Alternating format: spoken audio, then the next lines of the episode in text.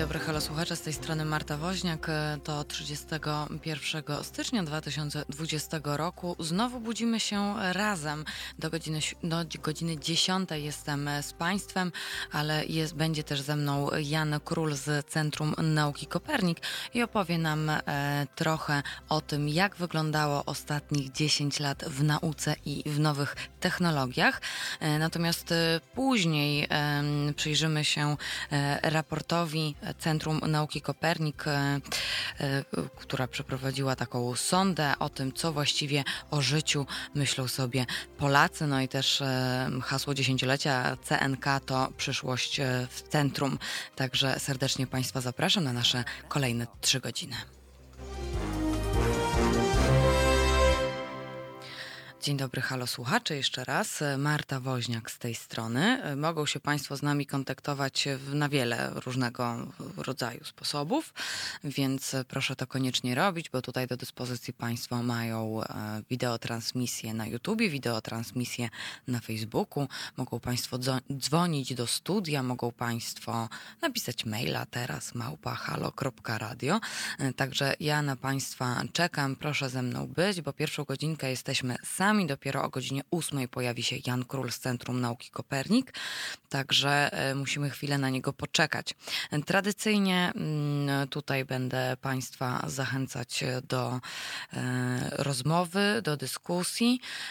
Wiem, że jest godzina siódma i może tak się za bardzo nie chce trochę, szczególnie, że za, za oknem jest nie wiem, jak u Państwa, proszę dawać znać, bo w Warszawie pada, jest nieprzyjemnie. Wczoraj jeszcze było widać jakieś niedobitki śniegu, który spadł. No ale taka, taki mamy klimat, jak to ktoś powiedział kiedyś, dawno temu. Proszę Państwa, zanim jednak zaczniemy, zanim jednak zaczniemy robić sobie taką prasówkę, ja wczoraj z Państwem prowadziłam poranek, dla Państwa prowadziłam poranek, no i mam takie poczucie, że to, co powiedziałam o koronawirusie, to trochę trzeba dać do śmietnika, ale o tym za moment, bo najpierw tradycyjnie zróbmy sobie kartkę z kalendarza. Co to dzisiaj jest właściwie za dzień? Proszę Państwa, 31 stycznia 2020 roku. O, pan Adam. Dzień dobry, panie Adamie. W Lublinie jeszcze noc.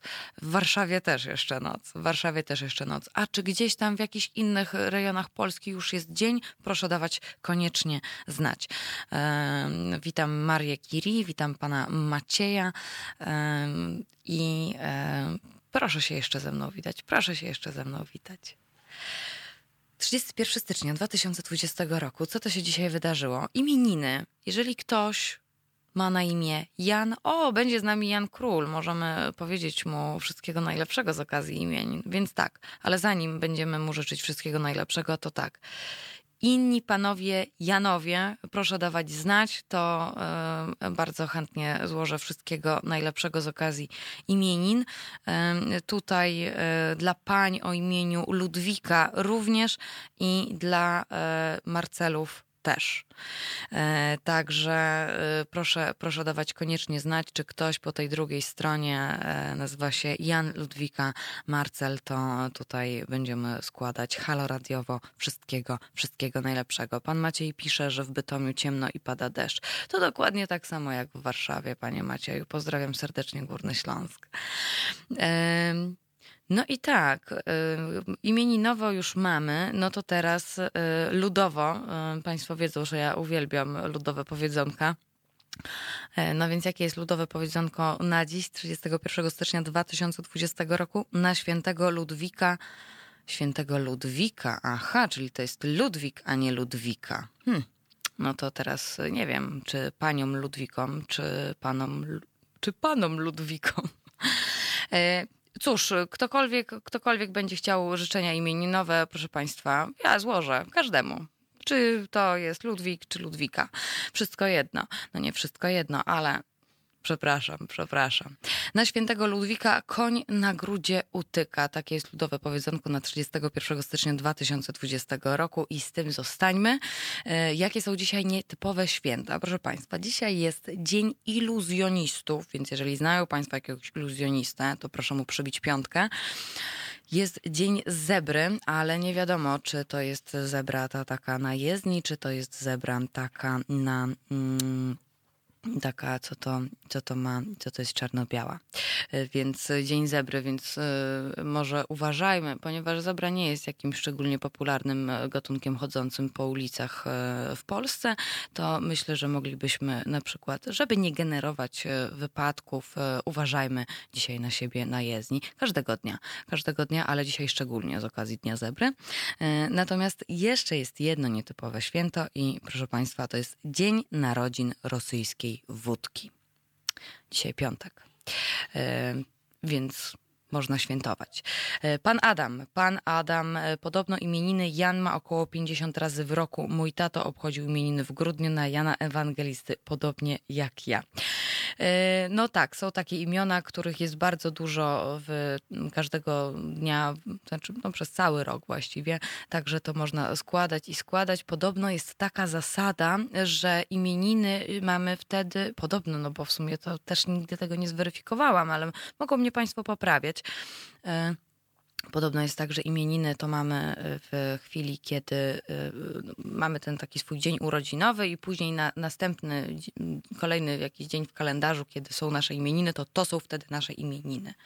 Ja według tego powinnam mieć 22 czerwca, ale obchodzę 29 lipca. Tak się jakoś złożyło. Nie wiem w sumie dlaczego, ale, ale tak o. Pan Robert poprawia mnie, to dzień zebry jako zwierzaka. To niech będzie dzień zebry jako zwierzaka. Wszystkiego najlepszego wszystkim zebrom. Poświę poświętujmy. Jest też takie ciasto zebra. O, to bardzo. Wczoraj był dzień rogalika, e, dzisiaj dzień zebry. Dobrze, już, już przestaje, już przestaje. Co się wydarzyło 31 e, stycznia? Kiedyś tam, kiedyś tam, jaką mamy tutaj e, rozpiskę. Oczywiście posiłkuję się rozpiską wikipediową. No i proszę Państwa, moja pierwsza data to taka no, przewrotna tak stwierdziłam, że to może być jako ciekawostka. Proszę Państwa, 31 stycznia 1747 roku w Londynie otwarto pierwszy szpital wenerologiczny. 1747 rok. E, w 1920 przenosimy się do Polski z Wielkiej Brytanii. W 1923 roku z kolei na stokach Cytadeli Warszawskiej został zastrzelony zabójca Gabriela Narutowicza, e, czyli Eligiusz Niewiadomski. E, natomiast trzy lata później, czyli w 1925 roku, no i to też ciekawostka, jeżeli ktoś lubi szarady, szyfrokrzyżówki, krzyżówki, sudoku i inne tego typu zabawy gimnastykujące mózg. Proszę Państwa, w 1925 roku w Kurierze Warszawskim ukazała się pierwsza polska krzyżówka. No uważam, że to fajna ciekawostka na dzisiaj. Mm. Później mamy tak, o, później to nic ciekawego nie znalazłam, takiego, co by było bardzo interesujące, ciekawostkowo.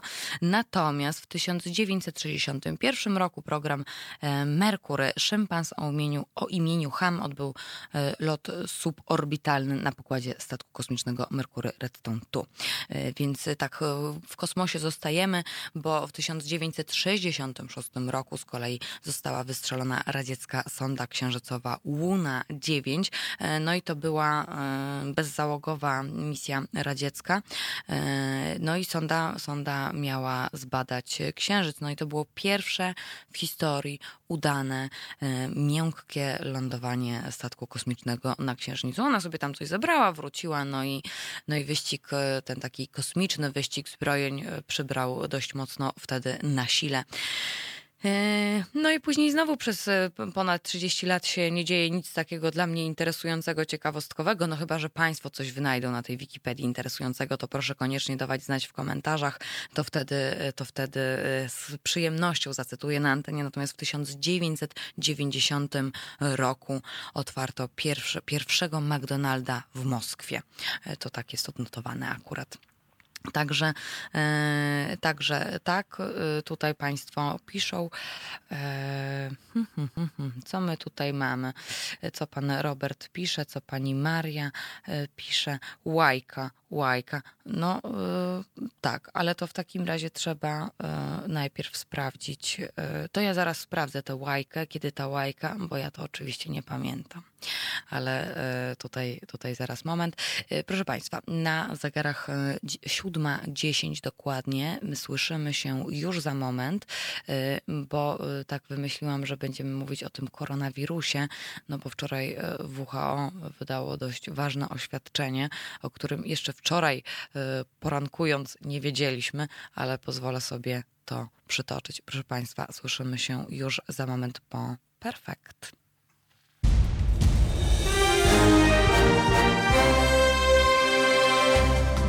Halo Radio.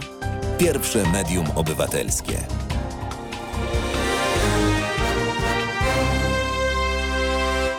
Proszę Państwa, ja wiem, co to łajka. Naprawdę.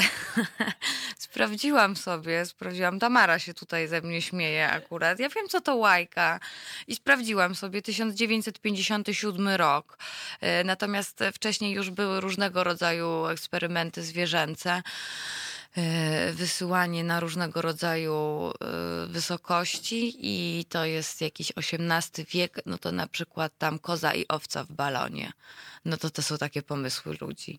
E, no, natomiast jeszcze wcześniej, w latach 40. też się pojawia małpa Albert na przykład, jest cały program albertowy, małpa z gatunku Rezus, no to są bardzo ciekawe rzeczy. Łajka 57, ale w tym, niech no zerknę tylko w tym 60 pierwszym E, to tutaj e, to, to jest po prostu e, szympans, no, szympans, szympans.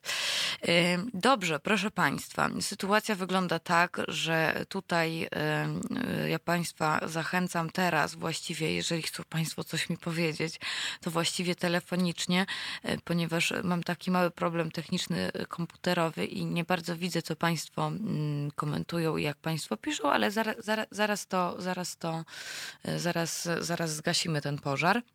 Natomiast yy, tak, koronawirus.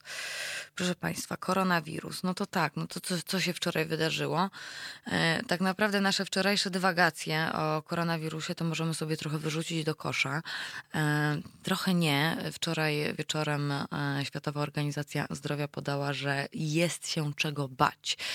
Szef WHO tłumaczył, tłumaczył że no tak, no jest obawa o rozprzestrzenianie się wirusa e, w krajach ze słabszą służbą zdrowia. E, nie wiadomo za bardzo, jak duże szkody wirus może tam wyrządzić. Jakby wszyscy lekarze są pod, wiedzą Państwo, pod jakąś taką ogromną presją, pod ogromnej gotowości, że gdyby coś się działo, to wiemy mniej więcej, jak trzeba reagować. Mniej więcej, bo to cały czas się odbywają badania.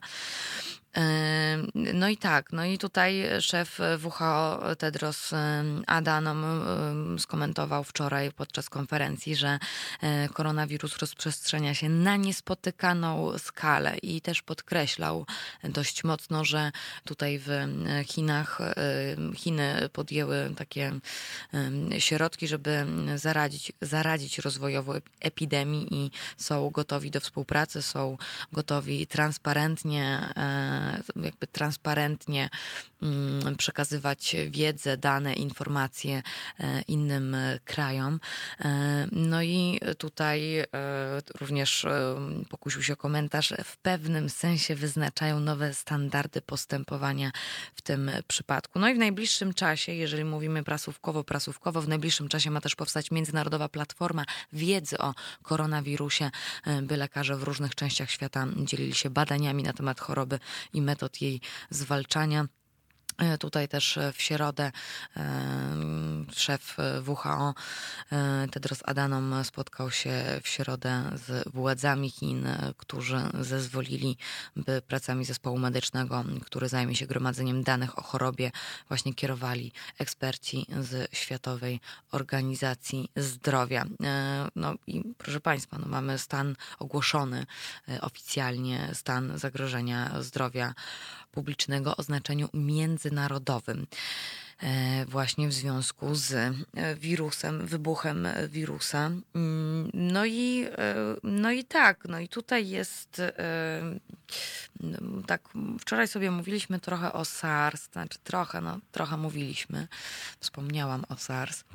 SARS w przypadku, że teraz mamy jakieś 8100 zarażonych, a może nawet jest 9000, to zaraz zerknę dokładnie, jak wyglądają najnowsze statystyki, bo to przecież jest cały czas uzupełniane i uaktualniane. E, tak na przykład e, no więcej to było niż podczas, to jest więcej niż podczas epidemii SARS. Także e, no chyba, chyba, chyba, chyba czy możemy już panikować? Proszę mnie uspokajać.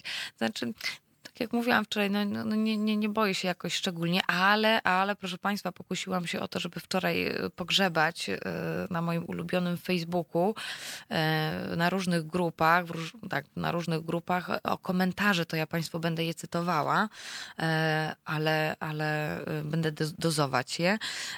No w każdym razie, w każdym razie tak, więc tak, 8100 osób zarażonych z powodu, z powodu nowego wirusa, nie żyje 170 50 osób.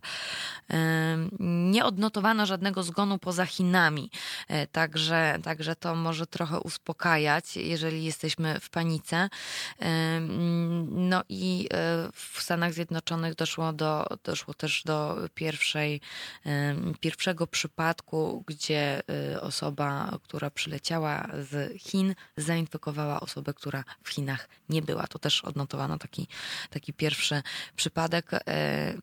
No i tak, no i tutaj jeszcze zacytuję, mm, zacytuję szefa WHO Tedrosa Adanoma Jedynym sposobem na to, by zwalczać tę epidemię, epidemię jest wspólna praca w duchu solidarności i kooperacji. Jesteśmy w tym wszystkim, w tym, w, w tym wszyscy razem i tylko razem możemy to zatrzymać. Więc, e, no ale tutaj jakby nacisk jest głównie na e, kraje słabsze, e, na kraje ze słabszym systemem opieki zdrowotnej. Także to tak mniej więcej wygląda. Widzę, że tutaj komputer już mi się już, już zażegnaliśmy problem komputerowy. Uf, uf, uf, uf, uf. I ja mogę teraz zerknąć, co Państwo piszą. Co Państwo piszą? E, aha. Nic, tutaj, tutaj, zostajemy, tutaj zostajemy w temacie łajki. Tak, łajka, panie Robercie, to był, to był 50 rok. Tak, to był 50 rok. Słuczka łajka, 50 rok. 57 rok. proszę Państwa, mm, komputery są złe. Tak, są. Proszę Państwa, technologie są okropne. A w ogóle o technologiach to przypominam, że Jan Król tu będzie za, za ile? Za niecałe 40 minut, 39 dokładnie i będzie opowiadać o tym, że komputery są złe. No i tak, no i dobra, no to wracamy do tego koronawirusa. Proszę komentować, Państwo się w ogóle boją, nie boją, dbają o siebie. Proszę Państwa, powstała taka grupa na Facebooku, która no to, to, jest, to jest niesamowite. W ogóle fascy, fascynujące, no, Państwo wiedzą, jak już trochę się, trochę się słuchamy, trochę się słyszymy tutaj wspólnie na antenie Halo Radia, to Państwo wiedzą, że no, mnie to fascynują media społecznościowe. Fascynują mnie media społecznościowe, fascynuje mnie taki Facebook, e, fascynuje mnie zawsze takie Wczoraj o tym mówiłam, że news pojawia się wtedy, kiedy wszyscy o tym zaczynają mówić, jak nie kiedy news się wydarza.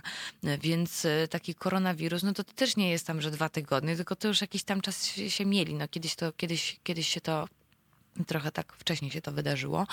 Sytuacja, sytuacja wygląda tak, że y, kiedy są takie, jest taki, są takie hity informacyjne, y, pojawia się, no w tym przypadku akurat panika, no to, y, no to ludzie się tak skrzykują na tych, na tych social mediach. I to też jest fajne, ponieważ w przypadku takich sytuacji typu protesty o wolne sądy, y, y, czarne piątki, wtorki czy czwartki, no to to jest super, no bo tutaj siła, siła mediów społecznościowych jest ogromna i niesamowita. No ale w przypadku takiego koronawirusa, co wczoraj sobie Państwo śmieszkowali, że koronawirus i to jest królewski wirus. Król jest jeden i zaraz się tutaj nam objawi. E, no to, e, no to pojawiają się różnego rodzaju grupy. I proszę Państwa, jest taka grupa na Facebooku, która to się, która to się, która to się nazywa e, Koronawirus 2019 NCOV w Polsce, więc mogą sobie Państwo tam wejść. Mm. Więc to tak mniej więcej jest sobie taka grupa na Facebooku. No i tam się dzieją y, niesamowite rzeczy. Jest ewidentnie podział między tymi, którzy śmieszkują i którzy są tak zwanymi trollami e, i którzy się zapisują do tej grupy po to, żeby wyśmiewać innych i są tacy, którzy, aha, no są właściwie trzy grupy, e, więc tak, są, są ci śmieszkujący, e, wyśmiewający się właściwie. Druga, druga, druga grupa, którą można tam zauważyć, to są ludzie, którzy chcą takich rzetelnych informacji, wymieniają się danymi, e, informują się, że na przykład powstała jakaś aplikacja. E, na tej grupie można się na przykład dowiedzieć, czego akurat w polskiej prasówce nie widziałam, że powstała aplikacja, w której również oprócz tego, w których miejscowościach są zarażeni albo w których miejscowościach doszło do zgonu, no to również są miejscowości, w których doszło do e, jakiegoś sposobu uporania się z wirusem, e, żeby nie był taki jakiś e, zagrażający. To jest to jakieś pocieszające. No i jest trzecia grupa panikarzy nad panikarzami. I to, jest, I to jest trochę przerażające, mm, ale wiedzą Państwo, y, ktoś mi kiedyś mądry powiedział, że nie możemy się śmiać, wyśmiewać czyjegoś strachu. Nie wiemy właściwie za bardzo, co on przeżył wcześniej, także może nie śmiejmy się po prostu z tych. No, no nie wiem, no ja się tutaj akurat nie śmieję, ale ale może jeżeli mieliby Państwo, jeżeli mają jakieś takie, jeżeli mamy jakieś takie wspólnie pomysły, że a gdzie tam machnijmy ręką, przecież nam, nam to nie grozi, no to wiedzą Państwo, no nigdy nie wiadomo, ale też e, no nie można się wyśmiewać z czyjegoś strachu, to tak sobie tutaj pomędrukuję. E, pomędrukuję, proszę Państwa, na zegarach 7.25 Państwo piszą, Pani Barbara pisze, nie wiemy, kto jest bardziej podatny na zarażenie, nie ma takich informacji. E, Ann Grącka, dzień dobry, 9776 osób zarażonych, 213 osób nie żyje. Rozumiem Pani e, pan lub chyba pani e, Grącka, e, Ann, e, to są najświeższe dane. Pan Robert, moja szefowa mnie zakazała lecieć do oddziału w Hongkongu, a dodatkowo wszyscy, co mieli kontakt z osobami z, mają przymusowe, przymusowe 14 dni pracy z, dom, z domu. Tak, o tym powiem już za chwilę, które firmy jakby wydały zakazy e, e, zakazy nieporuszania się do Chin albo między swoimi e, jednostkami w Chinach, ale o tym już za moment po dla mnie krótkiej, no, krótkiej przerwie. Muzyczna przerwa, podobno tak nie powinno się mówić. Proszę Państwa, T-Rex.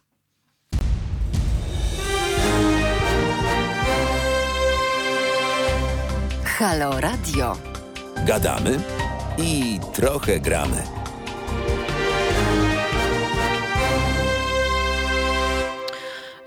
Dzień dobry. Ci, którzy się teraz do nas dołączyli, proszę Państwa, halo radiowy poranek, piątkowy, 31 stycznia 2020 roku. Marta Woźniak przed mikrofonem, realizuje mnie Tamara. Witam Państwa serdecznie. Rozmawiamy sobie najpierw. O, Tamara tutaj, jeżeli Państwo oglądają, to macha ręką. Eee, cześć Tamara. E, tak, proszę Państwa, jesteśmy w nieśmiesznym temacie, bo koronawirusowym. No i, y, no i tak, jest taka grupa na Facebooku Polska, która się wymienia różnego rodzaju informacjami. A, miałam Państwu powiedzieć, y, które, które firmy tutaj w nawiązaniu do komentarza. Proszę Państwa, tak. Więc takie, taka, taka, taka firma właśnie, przez którą też również mogą Państwo na, nas oglądać. I tutaj akurat pozdrawiam Panią, pozdrawiam Panią Urszulę, która się do nas, która się do nas odezwała. Pozdrawiam pozdrawiam panią Halinę i pozdrawiam Poznań, gdzie pada i też jest ciepło, bo aż 8 stopni, w Warszawie na razie 4, e, ale też ma być 8 później. E, no i pozdrawiam panią Małgorzatę. Natomiast, y, drogie panie, y, drodzy panowie, jesteśmy, jesteśmy w firmach, które y, odradzają, znaczy odradzają, zakazają, zakazują swoim pracownikom lotów do, do, do Chin. I tutaj też, jak w przypadku mm, słuchacza naszego praca zdalna wchodzi w grę. I to jest na przykład Facebook. Tak, to jest Facebook. To jest na przykład Goldman Sachs. To jest na przykład Ford.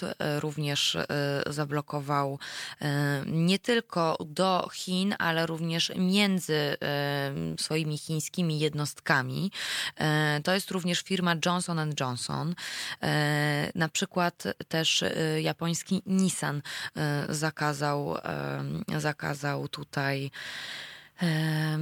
podróży, no i też zarządził ewakuację swoich pracowników z rejonu Wuhan, czyli tam, gdzie epidemia wybuchła.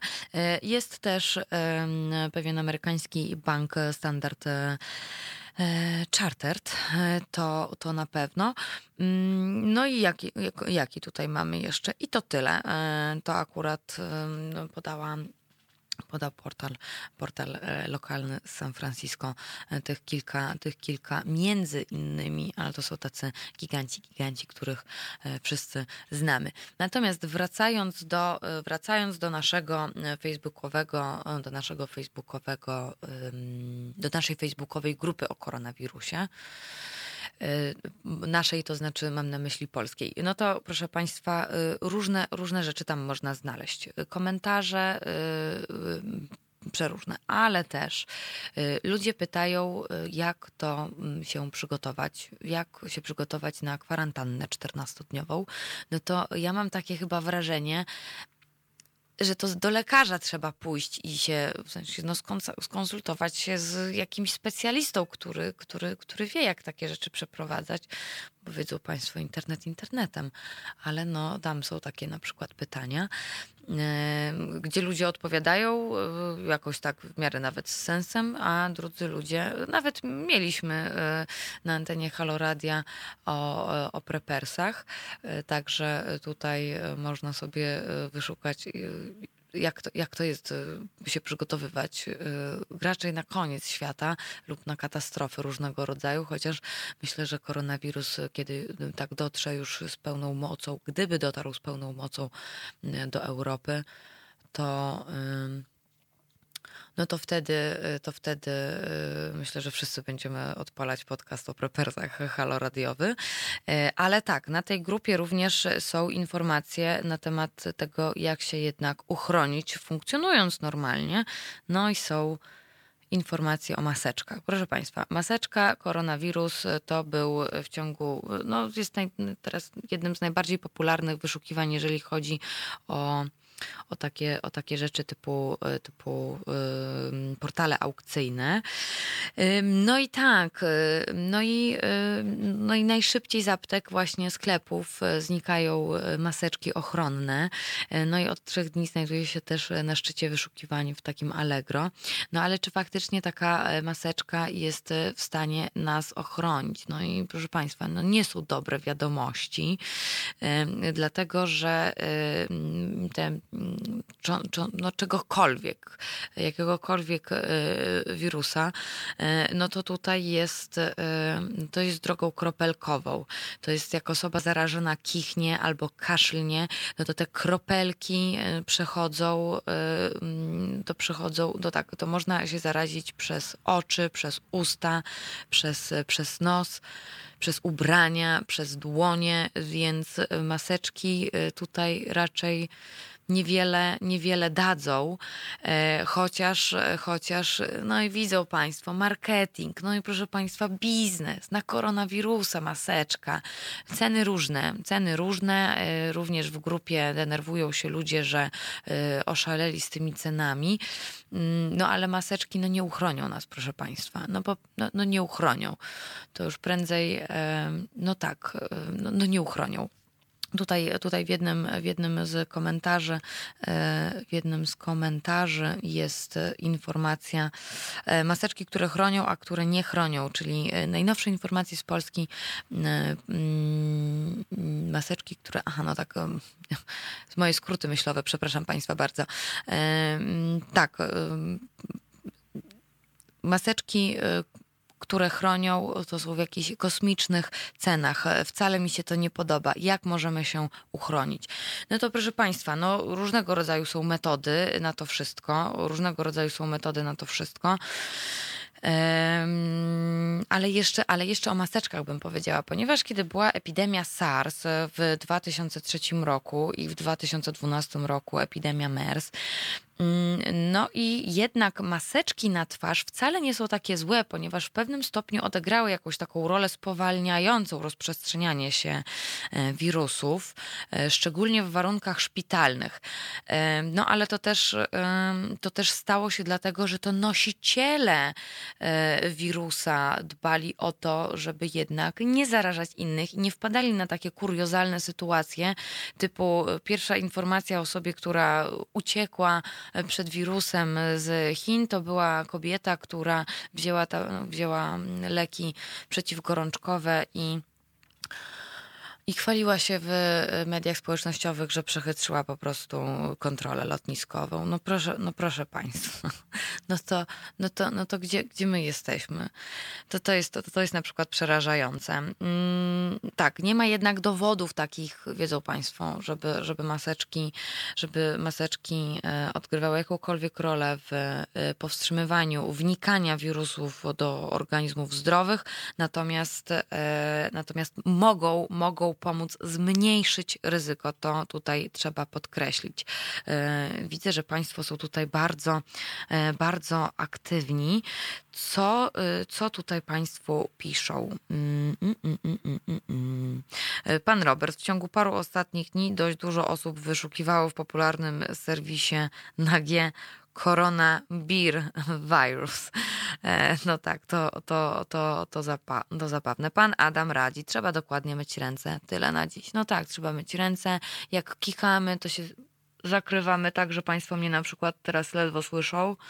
Tak, to tak, to tak w ogóle na przyszłość, nie tylko a propos koronawirusa, ale, ale tak, to też o tym wczoraj, wczoraj rozmawialiśmy. E, pan Adam napisał, wczoraj moja córka po przyjściu ze szkoły koniecznie chciała pójść do apteki po maseczkę. Nasłuchała się przemyśleń koleżanek, że może umrzeć. Po rozmowie w domu uspokoiła się. E, tak, słuchajmy, czytajmy, orientujmy się i dowiadujmy. E, zachęcam też wejść na, te, na tę grupę facebookową. Ona się po prostu nazywa ona się po prostu nazywa, moment niech no zerknę, e, koronawirus 2019 NCOV w Polsce, więc e, tam można, można różne rzeczy, e, różne rzeczy, no Państwo będą wiedzieli, co tutaj odsiać z informacji typu głupoty, a z informacji, które mogą po prostu się przydać. Myślę, że warto, warto po prostu tam zerknąć. Proszę Państwa, wrócimy jeszcze do, do Światowej Organizacji zdrowia, wrócimy do maseczek, wrócimy do koronawirusa już za moment. No i teraz tak trochę będzie rocznie porankowo, bo Black Sabbath.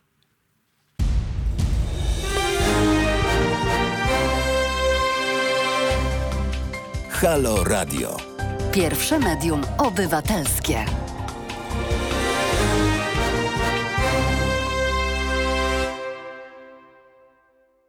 Jesteśmy, jesteśmy. E, witam pana, e, pana Tomka, e, witam.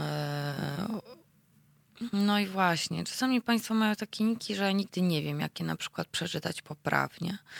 No jest na przykład pan, przeczytam tak po Bożemu, Waldy Broniarz, albo mogę mówić Woldi, no i nie wiem. No i nie wiem teraz. W każdym razie, w każdym razie tenże, tenże osobnik podobno nie powinno się zakrywać kaszlu, kichnięcia dłonią, lecz rabieniem.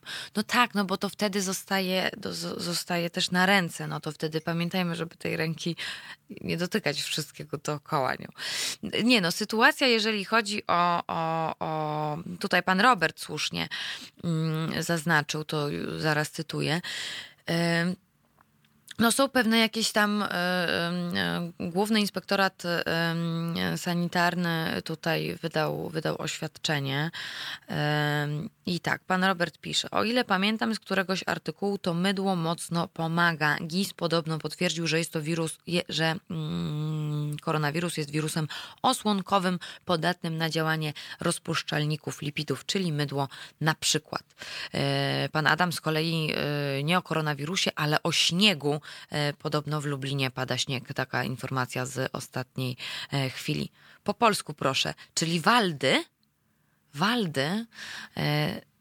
Waldi może. E, ust, ustalimy to, ustalimy to. E, broniarz, ustalimy to. E, pani Ania, aha, tutaj jest odpowiedź. Dobrze. Ja może Waldi będę mówić. Tak, będzie mi wygodniej. Waldi, e, Waldi Broniarz. Na pewno trzeba kichać e, gdzieś w zgięcie ręki. Kiedyś widziałam gościa, który w markecie nakichał na rękę, a następnie tą ręką przeglądał jabłka. O fuj. No właśnie. Ojej, proszę Państwa, ile można teraz w ogóle o higienie poopowiadać. Tutaj koronawirus, ważne rzeczy, ale jednak jednak e, no, ta higiena codzienna jest tutaj e, kluczem. Natomiast tak, nawiązując do tego, co napisał pan Robert, czyli o, o informacji gisowej, e, no to jeszcze jakby tutaj, mm, tutaj przytoczę tak, bo maseczka maseczką, ale istnieją też inne, o wiele lepsze sposoby ochrony przed zarażeniem wirusem, które są bardziej skuteczne niż noszenie maski, no to to jest tak, przede wszystkim unikanie przebywania w towarzystwie osób chorych, zwłaszcza tych kaszlących lub kichających. No to raz. Po drugie, nie dotykanie twarzy dłońmi e, szczególnie jeżeli na przykład korzystają Państwo z komunikacji, e, no to, no to, no to tak. E, często i dokładnie mycie rąk. Nie zaszkodzi też zaszczepienie się przeciwko grypie. Proszę Państwa, tutaj wtóruję temu, te, tym takim ogólnym myślom Główny, główny inspektorat sanitarny, e, który, e, który e, tutaj wydał również pewnego rodzaju komunikat. No i tak, no i GIS tutaj, tutaj pisze, że mówi, oświadcza, udostępnia na swojej stronie internetowej informacje o tym, jak skutecznie myć ręce. Czynność ta powinna być wykonywana dłużej niż 30 sekund. Warto też dezynfekować je środkami stworzonymi na bazie alkoholu.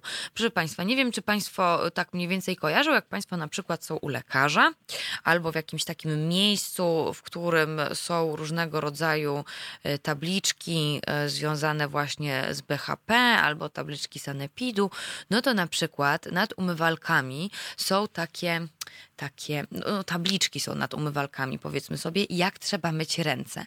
No i to mycie rąk jest, to nie jest takie tam proste, że się zmoczy ręce, da się, mm, potrze się o mydło, pieni się, pieni się, pieni się przez 30 sekund, zmywamy i hej. Nie, to jest cała w ogóle jakaś niesamowita technika mycia rąk, y, że na przykład powiedzmy sobie prawą dłoń y, daje, no i właśnie nie wiem jak się te części nazywają, dłoni, ale daje się, daje się, ojej, Tamara, jak się to nazywa? No, że generalnie się robi takie, taki aż prawie że masaż. Między palcami y, się robi cudawianki.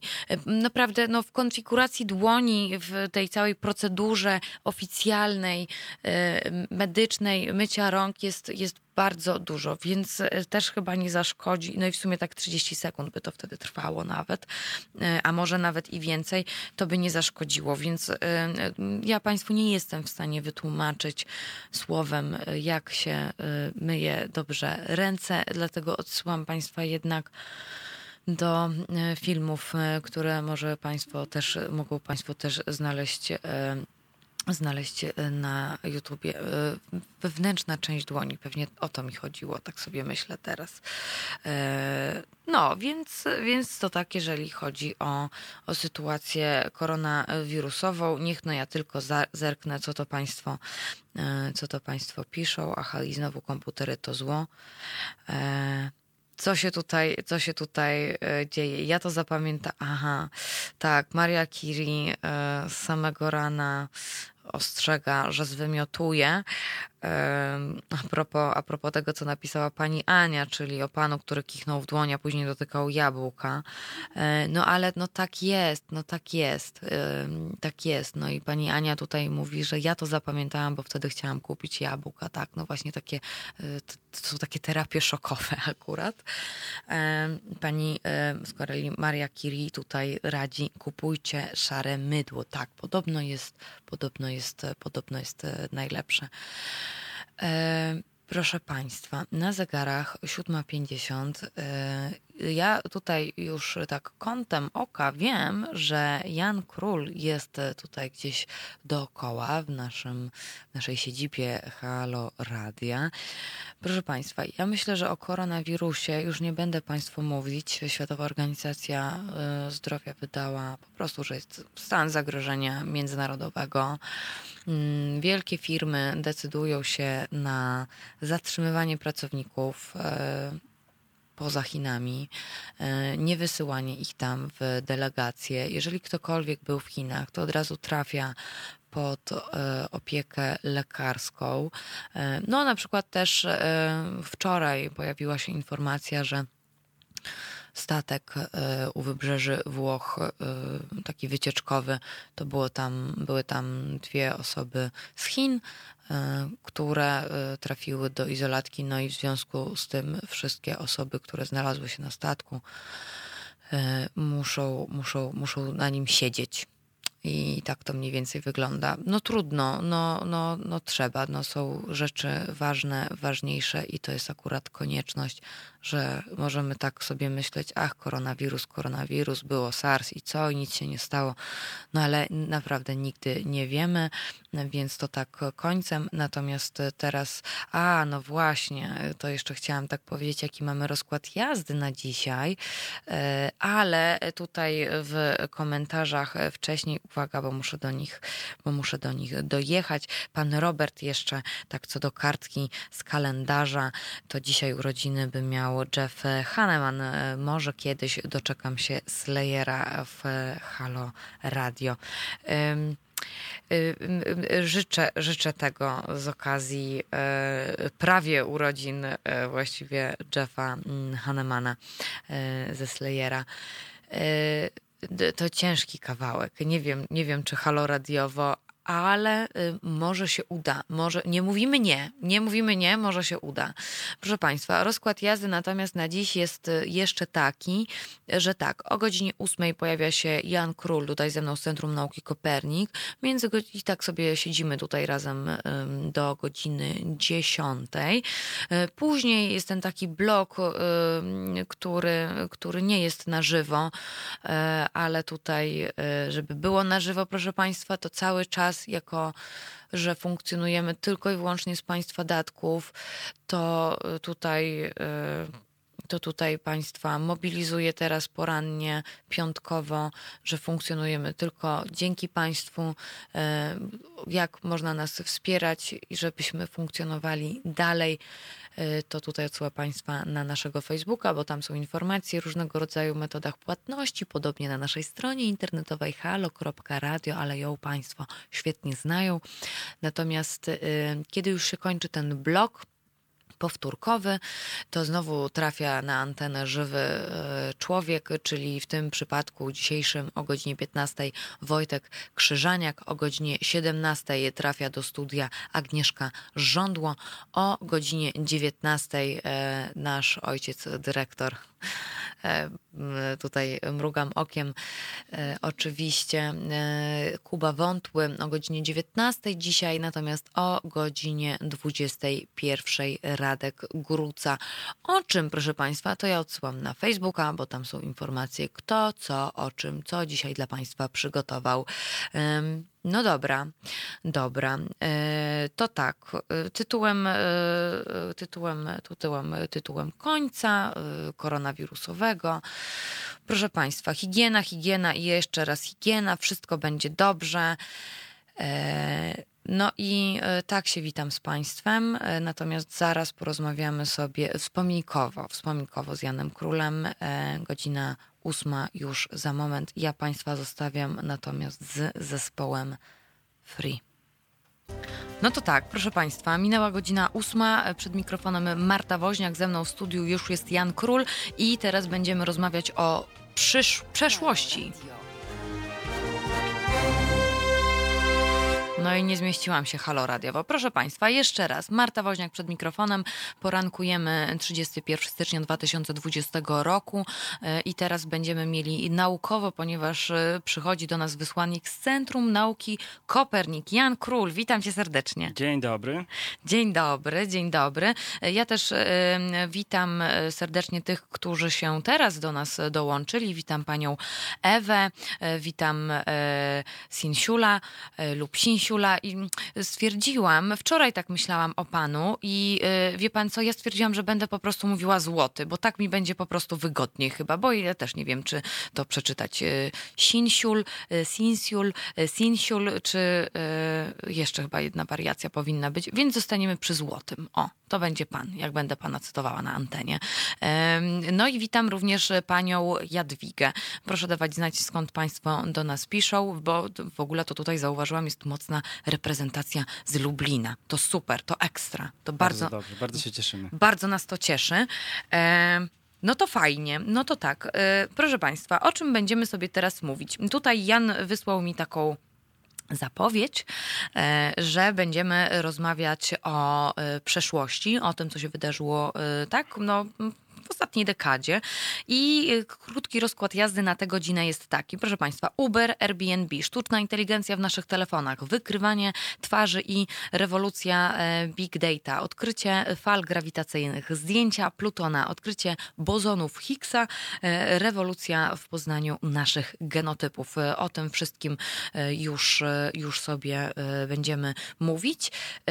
No ale, ale zanim to rozmawialiśmy o koronawirusie. Tak, chciałem jeszcze do tego nawiązać, bo tutaj y, słuchałem całej y, audycji, która była przedtem i widziałem tam głosy słuchaczy, tam były podpowiedzi właśnie jak się chronić y, i bardzo chciałem zwrócić uwagę na, na jedną rzecz, na jedną rzecz.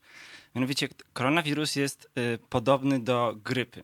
Dlatego zresztą jest z nim taki problem, bo objawy są takie same jak w przypadku grypy, więc niektórzy ludzie mogą bagatelizować to, e, że mogą być na niego chorzy. I do tego dochodzi, że jeszcze to, że grypa jest takim wirusem, który prawie co roku zaraża wiele ludzi, bo się oni nie szczepią. Więc Marta, czy ty się zaszczepiłaś na grypę w tym roku? Nie. A ty się zaszczepiłeś? A w zeszłym? Ja się zaszczepiłem. A w zeszłym? Oj, też nie. A wiesz o tym, że w zeszłym roku była ogromna epidemia grypy w Polsce? No świetnie. No. Gość przychodzi i tutaj proszę bardzo, co się dzieje. No. Słuchajcie, w zeszłym roku była olbrzymia epidemia w Polsce, w Polsce była olbrzymia epidemia grypy, zwykłej grypy, taką jak każdy może przejść.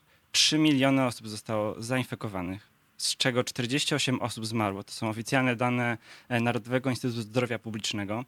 I y, słuchajcie, no szczepionka na grypę nie jest niczym skomplikowanym. Tak? No, można ją kupić w aptece, e, można pójść do lekarza i, i, przynieść ze sobą tą szczepionkę i poprosić o zaszczepienie. Wirus grypy jest e, niesamowicie łatwy w przenoszeniu. Tak samo zresztą jak koronawirus. I teraz pomyślcie, jeżeli to są, te dwa wirusy są do siebie podobne, a byłaby taka możliwość, że e, koronawirus rozprzestrzeni się na tyle, że będzie w Polsce, normalnie po prostu będzie można takich ludzi spotkać na ulicy, to jeżeli wy zaszczepicie się, nie bójcie się szczepionek, naprawdę, te szczepionki nie zabijają, chronią nas, są przebadane, są bezpieczne, nie powodują autyzmu. Wszystkie takie rzeczy, które czasami się pojawiają o nich, to są to są fake newsy, można powiedzieć, albo e, informacje zmyślone.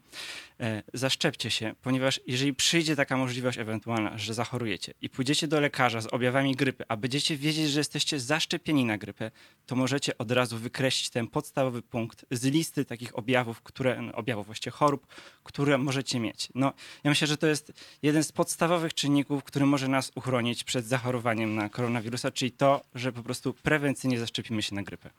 No proszę Państwa, jak, się, jak Państwo wrócą z pracy albo po godzinie 10 idziemy wszyscy do apteki i kupujemy szczepionkę na e, przeciw grypie. Tak, zresztą trzeba pamiętać, że szczepimy się co roku, bo e, wirus grypy też e, bardzo szybko mutuje, więc te szczepionki są często dość wymieniane. E, to, to jest wirus sezonowy. Koronawirus tak samo jest pewien. Nie wiem, znaczy trudno powiedzieć, że był wirusem sezonowym, bo jest to nowy wirus.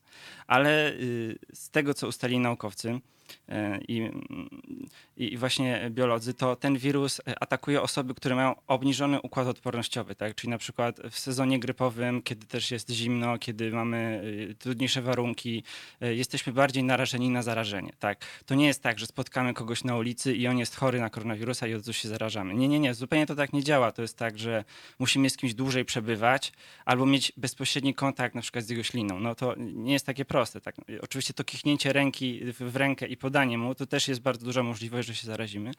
E, a maseczki, tak jak było wspomniane, częściowo chronią nas dzięki temu, że nie, nie, kichamy właśnie w rękę, tak? tylko to tak by jest, ograniczamy zasięg tych naszych wydzielin z ust.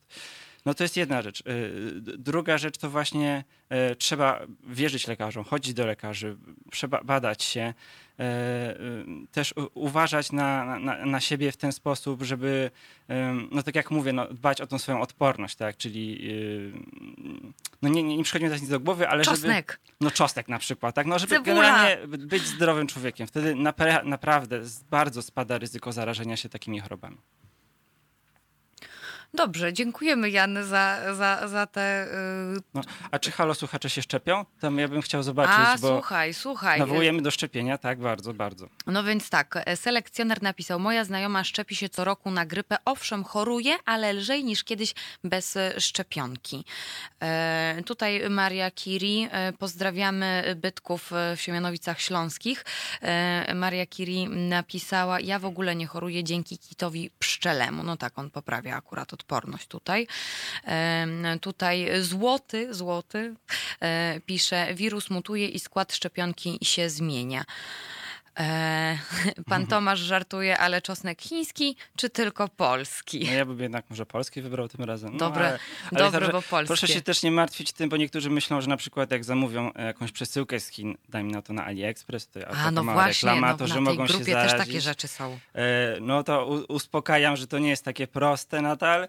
No nie, oczywiście jest jakieś tam małe prawdopodobieństwo, zawsze istnieje, ale generalnie raczej proszę się tym nie martwić i, i, i naprawdę nie bać się tego, że przesyłka przyjdzie zarażona. Okej, okay, no to trochę nas uspokoiłeś. E, Jan, e, słuchaj, e, to tak, ponieważ stwierdziliśmy, że powiemy sobie o tym, co się przez, e, czego na przykład nie wiedzieliśmy w 2010 roku, a teraz jest to normalne, albo no, nie tylko co wiedzieliśmy, co naukowcy, czego naukowcy dokonali, e, ale też na poziomie takich nowych technologii, bo bardzo dużo ich się pojawiło. E, proszę Państwa, ostatnio też na łamach Gazety Wyborczej był bardzo ciekawy artykuł Jarka Szubrychta, na temat y, pod tytułem, to y, zachęcam do zerknięcia, kiedy nie było Netflixa, youtuberów, mitu, a smartfony i Facebook raczkowały. Ostatnia dekada, dekada to y, lata wielkich rewolucji. I tutaj y, Jarek Szubrych głównie koncentruje się na popkulturze. On mówi o festiwalach muzycznych, że na przykład kiedyś jak się chodziło na taki, jak się szło na taki festiwal muzyczny, to na przykład głównie były tylko sceny i nic więcej. W sensie była muzyka, muzyka i jeszcze raz muzyka. Natomiast teraz już y, y, w tej chwili, w y, ostatnich latach jest tak, że pojawiają się oprócz muzyki różnego rodzaju punkty. Na przykład chociażby na OFF Festiwalu Katowickim jest kawiarenka literacka. Chciałem powiedzieć, że Centrum Nauki Kopernik też bywa na festiwalach muzycznych. Byliśmy na przykład na festiwalu Woodstock. A, no i właśnie. No i, no i na przykład jest taka ewolucja też. Tak, tak. Ale to Jarek Szubrycht mówi w kontekście kontekście wydarzeń kulturalnych, e, natomiast my sobie porozmawiamy właśnie o nauce i porozmawiamy sobie o e, porozmawiamy sobie o nowych technologiach, ale to, proszę Państwa, przytrzymam Państwa jeszcze e, na moment, bo dopiero porozmawiamy sobie po tym po Edwinie Collinsie.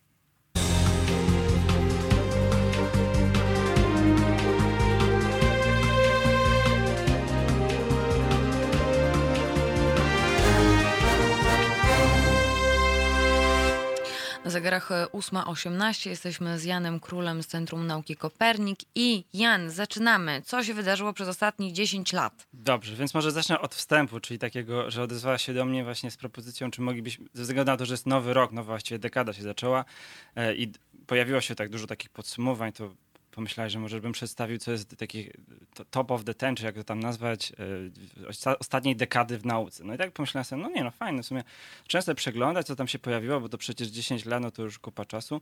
No i tak patrzę, że w sumie te rzeczy, które się wydarzyły w nauce, one są przełomowe dla naukowców, ale dla zwykłych ludzi, no to tak oni trudno można powiedzieć, więc myślałem sobie, hola, hola, no przecież dużo się zmieniło, nie? No w sensie widzimy chyba dookoła. Więc może skupmy się też na tych małych rzeczach. I tak jak ci przedstawiłem, podzieliłem to na po, pomieszałem to, można powiedzieć, tak? Czyli mówimy o tych codziennych rzeczach, które, na które natrafiamy każdego dnia, można powiedzieć wprost, i o takich, które się wydarzyły, były przełomowe. I tak, teraz cofamy się naszym wehikułem czasu Halo Radio do 2010 roku. Cofnęliśmy się? Tak? Dobra. Jest 2010 rok. Nie wiem, czy pamiętacie 2010 rok. Jeżeli teraz jesteście i nas słuchacie, to teraz pomyślcie sobie, co robiliście 31 stycznia 2010 roku. Już wiecie? Dobra. No to zaczynamy. Ja nie pamiętam, więc... Ja mówię, pewnie ja miałam jakiś egzamin. Ja do matury się przygotowywałem. To bo ja taki stary nie jestem, więc jeszcze 10 lat temu do matury się przygotowywałem. Przepraszam bardzo, ja też nie jestem taka stara. e, I tak. I zacznę może od tego, że nie wiem, czy wiecie, ale mm, największa taka rewolucja, można powiedzieć, cyfrowo-informacyjna, jeżeli chodzi o media społecznościowe, internet, komunikację, to właśnie w tej dekadzie się odbyła. 2010 rok to też początek między innymi takiej aplikacji jak Uber. I czemu mówimy o Uberze? Ponieważ e, Uber był jedną z pierwszych aplikacji, które można powiedzieć rozpowszechniły coś takiego, co się nazywa e, sharing economy, czyli ekonomia udostępniania. Tak, nie wiem, czy to jest poprawna polska nazwa, ale sharing economy. E, to są takie aplikacje jak Uber, Airbnb, czy jak na przykład ten Bolt, czy oraz na przykład crowd, cały crowdfunding, z którego zresztą też żyje Halo, Halo Radio. To też jest sharing economy. Więc to, że Halo Radio teraz istnieje, zawdzięczacie temu, że 10 lat temu, czy tam właściwie Uber jest z 2007 roku, więc ten Uber powstał i rozpowszechniło się tego rodzaju właśnie medium, można powiedzieć. E, ale czemu, dlaczego, dlaczego tak się wydarzyło? E, internet nie istnieje oczywiście od 2010 roku, ale e, ze względu na postęp technologiczny, wchodzenie nowy, coraz nowych to pasmy tej, tej, tej szybkodostępności w internecie, tego, znaczy szybkodostępności w właśnie sieciach telefonicznych, e, tego, że GPS został spopularyzowany. Mamy w tej chwili GPS w każdym telefonie. Słuchajcie, no w 2008 roku nie mieliśmy GPS-ów w telefonie. A w 2009 podejrzewam też, już dokładnie pamiętam. GPS to był rarytas. Ktoś miał w samochodzie po prostu GPS-y, to było w ogóle ogóle wow, no człowiekiem po prostu wyższej klasy, znaczy wyższej klasy to ale wiadomo, tym bogatszym, nie? O, z GPS-em w, w samochodzie. E, i, I właśnie ten GPS e, z, razem z internetem zrewolucjoni, zrewolucjonizowały nasze życie. Bo dzięki temu z jednej strony ktoś cały czas wie, gdzie jesteśmy. Czy ty masz włączonego GPS-a w komórce w tej chwili? Oczywiście ja nie wiem takich rzeczy, wiesz, bo no, ja jestem taka mało pe. Pewnie masz. Ja też mam włączonego GPS-a w swoim telefonie. E, nie wiem, czy to dobrze, czy to... Znaczy wiem oczywiście, ale pogodziłem się z tym, że, że wybrałem ten, właśnie to, że mam włączonego. I e, dajmy na to, robimy zdjęcie. I to zdjęcie jest zatagowane, że zostało zrobione w tym miejscu. Dajmy na to, chcemy zamówić taksówkę. To już nie dzwonimy e, pod adres na taksi, tylko włączamy aplikację. Tam jest pokazane, gdzie jesteśmy. Klikamy, żeby przyjechał na tą ulicę i widzimy, gdzie jedzie do nas kierowca. Tak, czyli to naprawdę o, 10 tak, lat ja temu tego nie było wszystkiego. super. Tak, i obserwujemy. I teraz słuchaj, ciekawostka. E, kiedy Uber powstawał, a powstał jako firma w 2007 roku, jego założycielem jest Travis Kalnick i e, Travis miał wtedy 31 lat. E, kiedy go założył, tak dobrze pamiętam, 6 lat, kiedy go założył. Tak. To nie jest, znaczy, nie, nie porównujmy go do Billa Gatesa. Facet był takim rodzajem e, troszeczkę bardzo dobrego matematyka. Rzucił studia, zajął się raczej właśnie jakąś taką sprzedażą. Pierwszą firmę, którą otworzył, to była firma technologiczna zajmująca się, no nie, pierwsza upadła, E, a natomiast druga to firma technologiczna zajmowała się tym, e, że przenoszeniem dużych plików, dużych danych takich właśnie i, i potem po paru latach, jak ją prowadził, ją sprzedał za jakieś miliony złotych, milion dolarów, przepraszam. E, następnie, dokładnie już mówię, to były 23 miliony dolarów, następnie założył, e, stał się milionerem i założył Ubera. Uber rozpoczął swoją działalność w takiej małym pokoju gdzieś tam w jakimś y, kamienicy biurowcu, czy jak to tam nazwać, e, e, razem z, ze swoimi wspólnikami. E, pomysł był prosty. no, żyjemy w Dolinie Krzemowej, bo to wszystko się działo w Dolinie Krzemowej. Jak wiadomo, Dolina Krzemowa to jest jakiś taki inkubator przedsiębiorczości, startupów, technologicznych pomysłów i tego rodzaju rzeczy. Google, Yahoo i inne rzeczy. I ten właśnie kalnik wpadł na pomysł, że słuchajcie, no często potrzebuję wracać do domu, nie wiem, taksówką czy coś, to może zamiast korzystać z tych taksówek, to z będziemy, telefonu, żeby będziemy zadzwonić. łapać właśnie kier- kierowców, którzy na przykład akurat mogą mnie podwieźć, tak? Zresztą BlaBlaCar też jest podobny. I e, pomyślał sobie, że fajnie byłaby taka aplikacja, najpierw ją przetestuje, że to jest pomysł na taki startup. E, zaczął ją testować, okazało się, że kierowcy, że, że to się sprawdza, tak? Że zamówienie takiego kierowcy, a wtedy wiadomo, że nie było w bazie tych kierowców jakieś tysiące, tylko no, to były testy, tak? Czyli nie wiem, Mhm. mogło być 20 kierowców na całą Dolinę Krzemową. E, że jak potrzebu- sam, sam to spra- jego rodzina to sprawdzała, czyli na przykład wieczorem jak zwracał skądś, to zamawiał i faktycznie e, podjeżdżał ten kierowca, wsiadał, zawoził go do jakieś miejsce, wysiadał. No i z tego prostego pomysłu zrodziła się aplikacja, która została wydana normalnie już w wersji takiej powiedzmy na to nie testowej, ale beta, czyli na to trochę testy, ale już zaczęła działać. Y, Dzięki temu, że mamy GPS, że mamy internet, że mamy aplikacje w telefonach, czyli te proste systemy telefonów rozwinęły się do tych smartfonów, to zaczęło bardzo dobrze działać. I tak powstał Uber, który w tej chwili jest jedną z największych firm na świecie. Tak. Y, Do tego warto podkreślić, że ma duże problemy, bo namieszał sporo w całej ekonomii światowej, nie tylko ekonomii, ale w ogóle społecznie. Ponieważ, jak, jak wiemy, przeciwko Uberowi protestują e, kierowcy taksówek. Taksówkarze, no. Tak, że to jest nielegalne, że oczywiście omija, że omijają przepisy podatkowe, że nie płacą podatków. Mnie najbardziej, tak. wiesz co bawi, jeżeli chodzi o Ubera i o taksówkarzy? No bo jednak Uber to jest taka no, aplikacja yy, funkcjonująca na zasadzie jakby zawodu taksówkarza, prawda? I pamiętam, że jak kiedyś jechałam Uberem i powiedziałam, no bo wie pan, no nie wiem, gadałam jakoś z tym, z, tym, z tym kolesiem i mówię, no bo wie pan, bo jak tutaj właśnie zamówiłam taksówkę i tak dalej, żeby pan przyjechał, ja nie jestem taksówkarzem to ja sobie myślę, no ale kurczę, wykonuje pan tak na dobrą sprawę, za, jakby trochę się inaczej jakby, wiesz, mm, jak to nazwać ładnie, Y, zmienia się, że nie muszę dzwonić, że on nie ma tego jakby statusu taksówkarza przyklejonego. On, rozumiem, taksówkarz e, i pan Uber, e, tak, przepraszam, tak będę to mówić, jest jednak kierowcą, któremu płacę za to, żeby mnie przewiózł z punktu A do punktu B. No i pan Uber się obraża za to, że nazywam go taksówkarzem, chociaż właściwie o to chodzi, no. No, taksówkarze są zdenerwowani, jak widzą Ubera, który cię zabiera z, z jakiegoś tam, nie wiem, z miejsca na ulicy. E, Ale tutaj trzeba podkreślić, że z jednej strony bardzo dobrze ich rozumiem, ponieważ Uber zrobił coś takiego, co się dzieje zawsze mniej więcej, kiedy pojawia się pewien prze, przełom, taka rewolucja naukowo-technologiczna. Między innymi jak wprowadzono tramwaje y, do miast, to nie wiem, czy wiesz, ale ludzie panicznie bali się tramwajów. W sensie wydawało mi się, że oni będą to za szybko jeździć, że będą zabijać ludzi. Nie wiem, czy wiesz, ale pierwszy pociąg, który jechał, miał chyba prędkość 25 czy 40 km na godzinę. To facet, który- był dziennikarzem, czy tam jakimś, i, i nim jechał, żeby właśnie opisać tą podróż, przeżycie, to zawał serca z tego powodu, że on tak szybko pędził. Tak. Wow, to nie znam tej historii. Tak, to jest historia bodajże chyba z Anglii. W tej chwili nie pamiętam, ale o co chodzi? No o to, że ten Uber namieszał bardzo dużo. Nasze prawo nie było dostosowane do tego. My nie byliśmy, em, my jako, może nie tyle społeczeństwo, co jako rządy, rządy zresztą mają problemy z nadążaniem za takimi technologicznymi nowinkami, bo one się bardzo szybko rozprzestrzeniają dzięki internetowi E, i e, właściwie z dnia na dzień ten Uber wszedł na świecie do różnych miejsc, wszedł do Polski, spopularyzował się, e, nie było przepisów odpowiednich, nie, było regulacji. Oczywiście pytanie, czy były potrzebne. No, powiem szczerze, no Uber, wiadomo, amerykańska firma, oni żyją tym, że mają biznes, że mają pieniądze, więc dla nich jak najlepiej, żeby te pieniądze były jak największe. No ale potem to się trochę Czyli zrównoważyło. potrzebne. Tak, tak. I e, teraz idąc dalej, no, pojawiły się takie aplikacje jak Airbnb. Korzystasz z Airbnb? Nie, Nie. ja nie akurat, ale moi znajomi tak. Tak. No i właśnie Airbnb zostało stworzone, na przykład mamy dwa mieszkania, w jednym mieszkamy, drugie stoi puste. To, że możemy je sobie wynająć, albo jak wyjeżdżamy gdzieś, to że możemy, możemy nasze, wynająć, y, nasze mieszkanie komuś wynająć. Y, Poczekaj, Mhm. chcesz mi powiedzieć, że od 2010 do 2020 roku po prostu stwierdziliśmy, że da się zarabiać na wszystkim?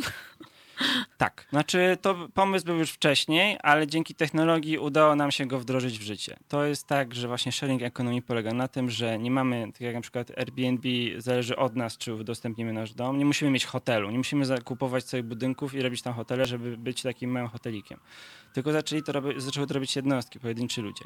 Ale uwaga, e, coś za coś. No tam jest ominięcie pewnych przepisów, ominięcie pewnych rzeczy y, w przypadku udostępnienia swojego mieszkania i zaczęli to wykorzystywać ludzie, którzy byli bardziej sprytni od innych i na przykład kupowali po 50 mieszkań i wynajmowali je w tej Airbnb, w całej kamienicy na przykład. I, mhm. I, w tej chwili w Warszawie był taki artykuł w Stołecznej Gazecie Wyborczej o, nie było podane lokalizacji, dlatego że e, ludzie, którzy mieszkali w tej kamienicy, bali się o tym mówić, e, jaka to jest dokładnie kamienica, ale właśnie w tej kamienicy większość mieszkań należała do jakiegoś tam osoby, która miała Airbnb i prowadziła to jak hotel właściwie, tak? I tam co chwilę były jakieś mega imprezy, co chwilę były w ogóle jakieś rzeczy się działy na korytarzach. W hotelu zachowujemy się w pewien sposób, wiesz, tak jak, no jak tak. ludzie, powiedzmy. No bo są inni ludzie, bo no, kulturalnie jest, jest obsługa, nie zawsze, ale często coś się dzieje w pokoju, ale raczej staramy się zachować kulturalnie. Natomiast w przypadku Airbnb nie ma żadnej obsługi, nie ma recepcji, e, jesteśmy anonimowi w pewnym sensie, przyjeżdżamy tylko na weekend, robimy co chcemy, jak chcemy, robimy imprezy. E, no to są plusy i minusy tego, co się pojawiło w ciągu ostatniej dekady, tak, taki, tego sharing economy. No a to, to, dopiero, to dopiero początek, tak do, y, jeszcze y, przed nami cała masa, masa różnych rzeczy, które one się może nie tyle pojawiły, co zostały spopularyzowane. Między innymi jest to y, machine learning, czyli uczenie maszynowe. Jest to sztuczna inteligencja, która na co dzień zaczęła się pojawiać na przykład w naszych telefonach, ale nie tylko. Całe, cały przemysł big data, czyli wielkie ilości plików, które są trzymane na serwerach, przesyłane, są analizowane, to on już wszedł w normalnie, jeszcze w 2010 roku to było coś, co raczkowało, o tym się mówiło jako jakiejś rewolucji cyfrowej, teraz już wszyscy z tego korzystamy. To ty sobie wyobraź na przykład, dajmy na to w takim 2070 roku, a pamiętacie, znaczy wiesz, tak jak my na przykład sobie teraz mówimy, no bo tam pierwszy pociąg wyruszył w tym i w tym roku, albo y, pierwsze coś tam, nie wiem, pierwsze latarnie na ulicy to było wtedy i wtedy. Tak. Y, to, y, to, to sobie pomyśl, jak na przykład za takie 100 lat ludzie będą będą mówić, ach, bo oni jak ten, nie wiem, jak się zaczynały te, e, wiesz, e, e, te, jak to się mówi, sharing co? Sharing, sharing economy. Jak się, o, jak się zaczynało to sharing economy, och, och, och, i będą tak, tak się łapać za brzuch i tak się, tak się śmiać. No dobry, no na pewno tak będzie. Jak nas pewno, czasami coś tak bawi Będziemy też. mówić o tej dekadzie na pewno jako rewolucji cyfrowej. No, to jest to, co się wydarzyło. Naprawdę nie jesteście, znaczy nie jesteście, tak mi się wydaje przynajmniej, że nasi słuchacze nie są naprawdę świadomi tego, jak bardzo się zmieniło w ciągu ostatnich 10 lat. E, nie wiem, czy iść dalej, no to ty teraz, teraz będziesz, mamy przerwę. Jakąś. To ty teraz będziesz podsumowywał. Dobra, proszę Państwa, tylko jeszcze zacytuję pana Roberta. By the way, można mieć wyłączonego GPS-a w smartfonie, a lokalizacja nadal będzie dostępna i można namierzyć pozycję tego smartfonu. Też prawda. Jan, Jan y, potwierdza.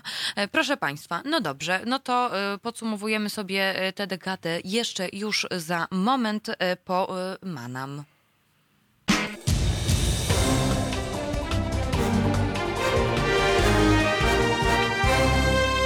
Halo Radio.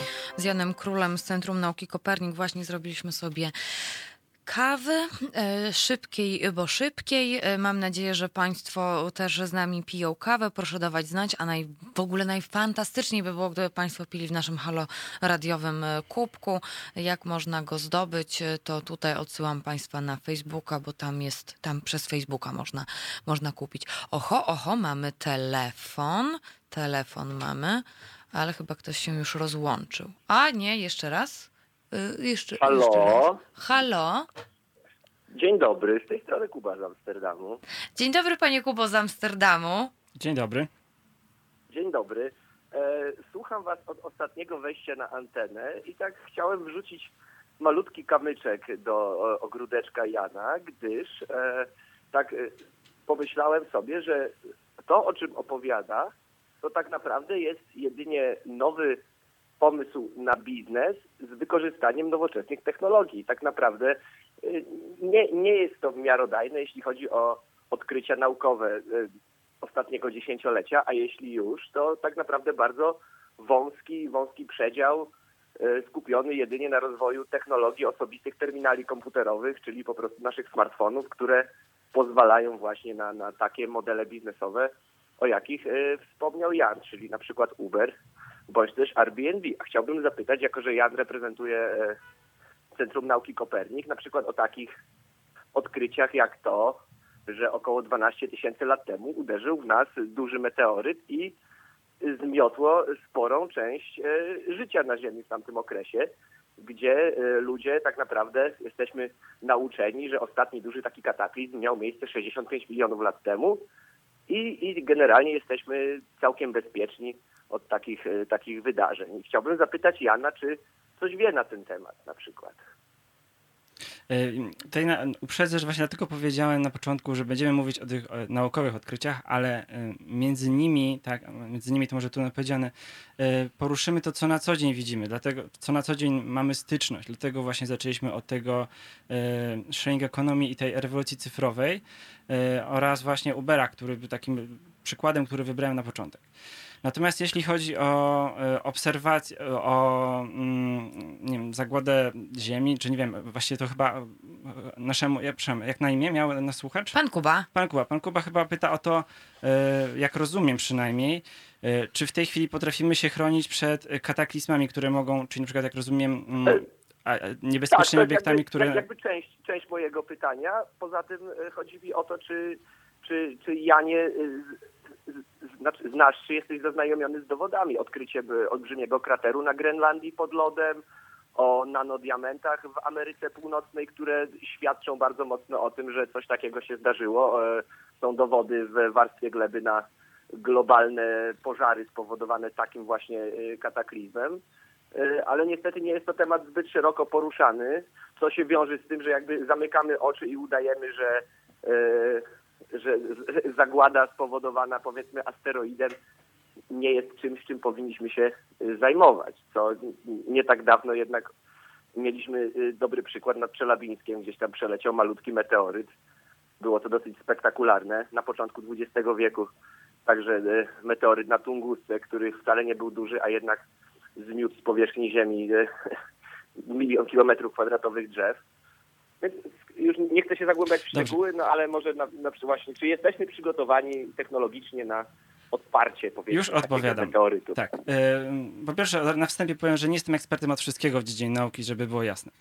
E, to, a tak, to jedna sprawa. Ale druga, że nawet mogę odesłać, bo rozmawialiśmy o podobnym temacie z Martą e, na naszej pierwszej audycji, czyli o obserwacji właśnie tych obcych ciał kosmicznych, które mogą nam zagrażać, tak? które mogłyby w nas generalnie tak uderzyć. Tak? I to był wtedy na przykładzie komety Boris która była zauważona w zeszłym roku. Nie pamiętam, kiedy był ten tak. podcast. Yy, yy, proszę Państwa, to było chyba 18 grudnia. Dobrze, więc być może to było 18 grudnia. Wtedy właśnie o tym rozmawialiśmy.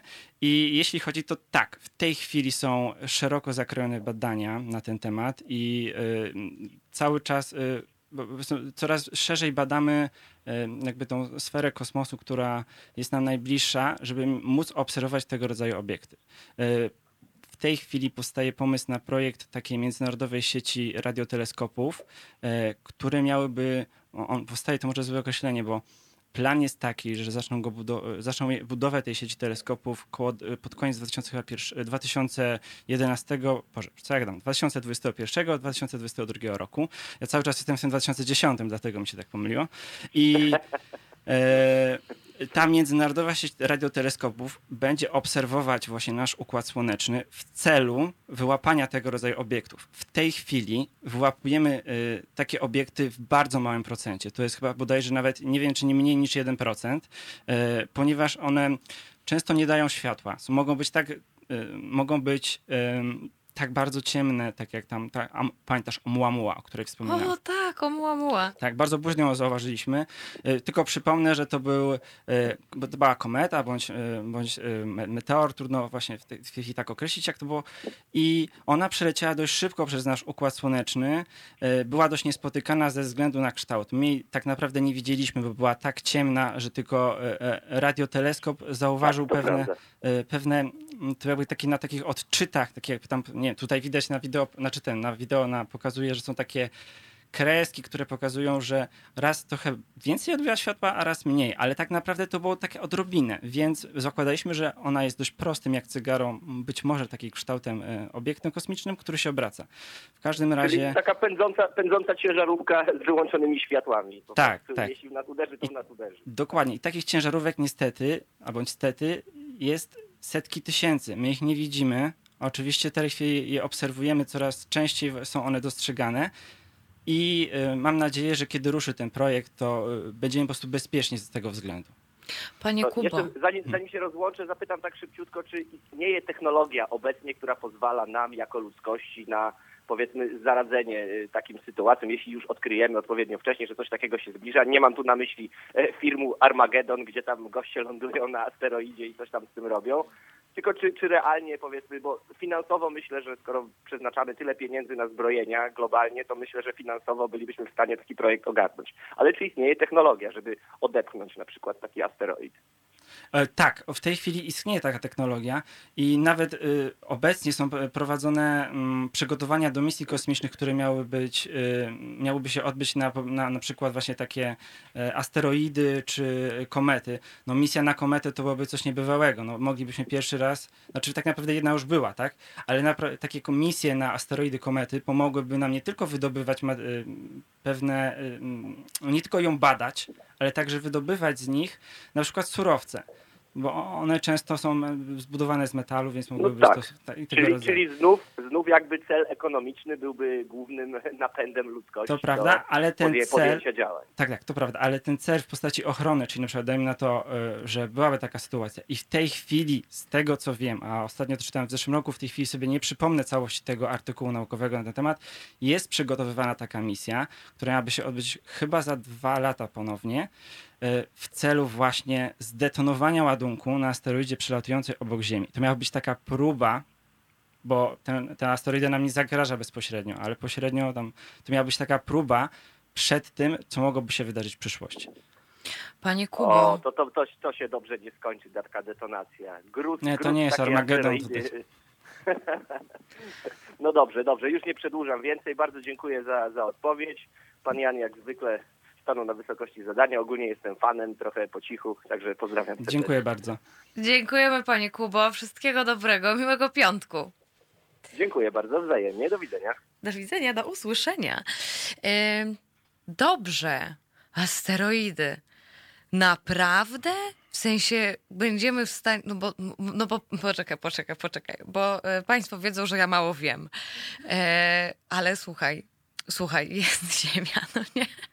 I coś leci, i my na to coś, co leci, mamy zamiar dotrzeć? No oczywiście, że tak. No to już jest w tej chwili możliwe. Sonda, wysyłamy sondy, y, które mogą. Y, jakby poprzez łaziki lądować na asteroidzie, y, ale też to, oczywiście to, nie wiem, czy, powie, czy to można powiedzieć, że to nie jest problem, ale jest technicznie możliwe wysłanie na taką asteroidę e, statku kosmicznego, który by zdetonował ładunki.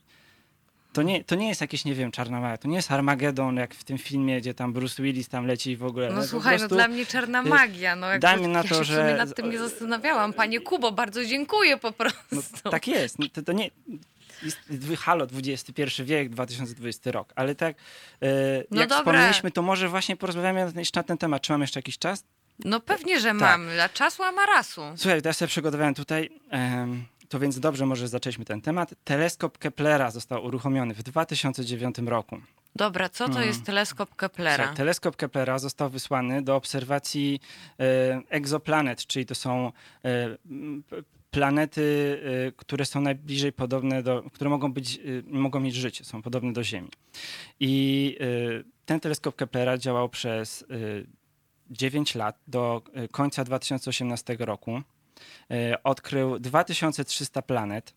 Ten teleskop bardzo specyficzny, bo nie był na orbicie okołoziemskiej, tylko orbicie okołosłonecznej. W związku z tym razem z Ziemią obracał się dookoła Słońca. Znaczy obracał się, no tak, dobrze powiedział. I był skierowany dokładnie właśnie w konkretną stronę. E, w tej chwili już nie działa i to jest spowodowane tym, że ta misja była zaplanowana od początku do końca na taki okres właśnie mniej więcej jak ten koniec, 2000, koniec 2018 roku. Wyczerpało się paliwo i on już nie ma zdolności, żeby się obracać, czy żeby tam robić jakikolwiek manewrów. E, ale to, co zrobił przez tą dekadę jest niesamowite, bo e, pragnę przypomnieć, że w zeszłym roku za, za, za te odkrycia egzoplany została, została przyznana Nagroda Nobla. W tej chwili więc poszukujemy e, cały czas planet e, spoza Układu Słonecznego, które są najbardziej podobne do Ziemi, które są w tym takim habitacie, znaczy to nie jest habitat, to jest taki e, okręg, w którym mogłoby być życie, tak? Czyli ta, jest możliwość występowania wody i są na tyle odpowiednie warunki, że mogłoby powstać życie. Więc teleskop Keplera odkrył 2300 planet zresztą też chyba rozmawialiście o tym na antenie tutaj w twojej audycji. E, był Dariusz, Dariusz Aksamit opowiadał na ten tak, temat. Tak, był. My w Centrum Nauki Kopernik właśnie wysyłaliśmy w stronę tych planet, to jest taki projekt, można powiedzieć, preekologiczny, wysyłaliśmy to jest DNA. To Arka 2.0? Tak, Arka 2.0. Wysyłaliśmy DNA wymarłych zwierząt. I dzięki teleskopowi Keplera mieliśmy te planety, do których wysyłaliśmy DNA. Czy to nam się przyda? Oczywiście, że nam się przyda. Możemy prowadzić badania. Nagroda Nobla została w zeszłym roku przyznana w tej dziedzinie. E, właśnie dzięki temu, że wiemy, że jest więcej takich planet jak nasza. E, czy tam dotrzemy? No, z tym jest trochę gorzej. No i tutaj niestety nie potrafimy złamać praw fizyki. Jesteśmy ograniczeni przez, e, nie tylko przez silniki, ale też przez to, że nie, nie, trudno być szybszym niż, niż, niż ten, Boże, niż, Boże, wyleciało mi Niż co? Niż promień słoneczny, no, no wiesz. Okej. Okay. Więc e, niż prędkość e, słońca, Boże. Światła. Światła, prędkość światła. Pomyliło mi się wszystko.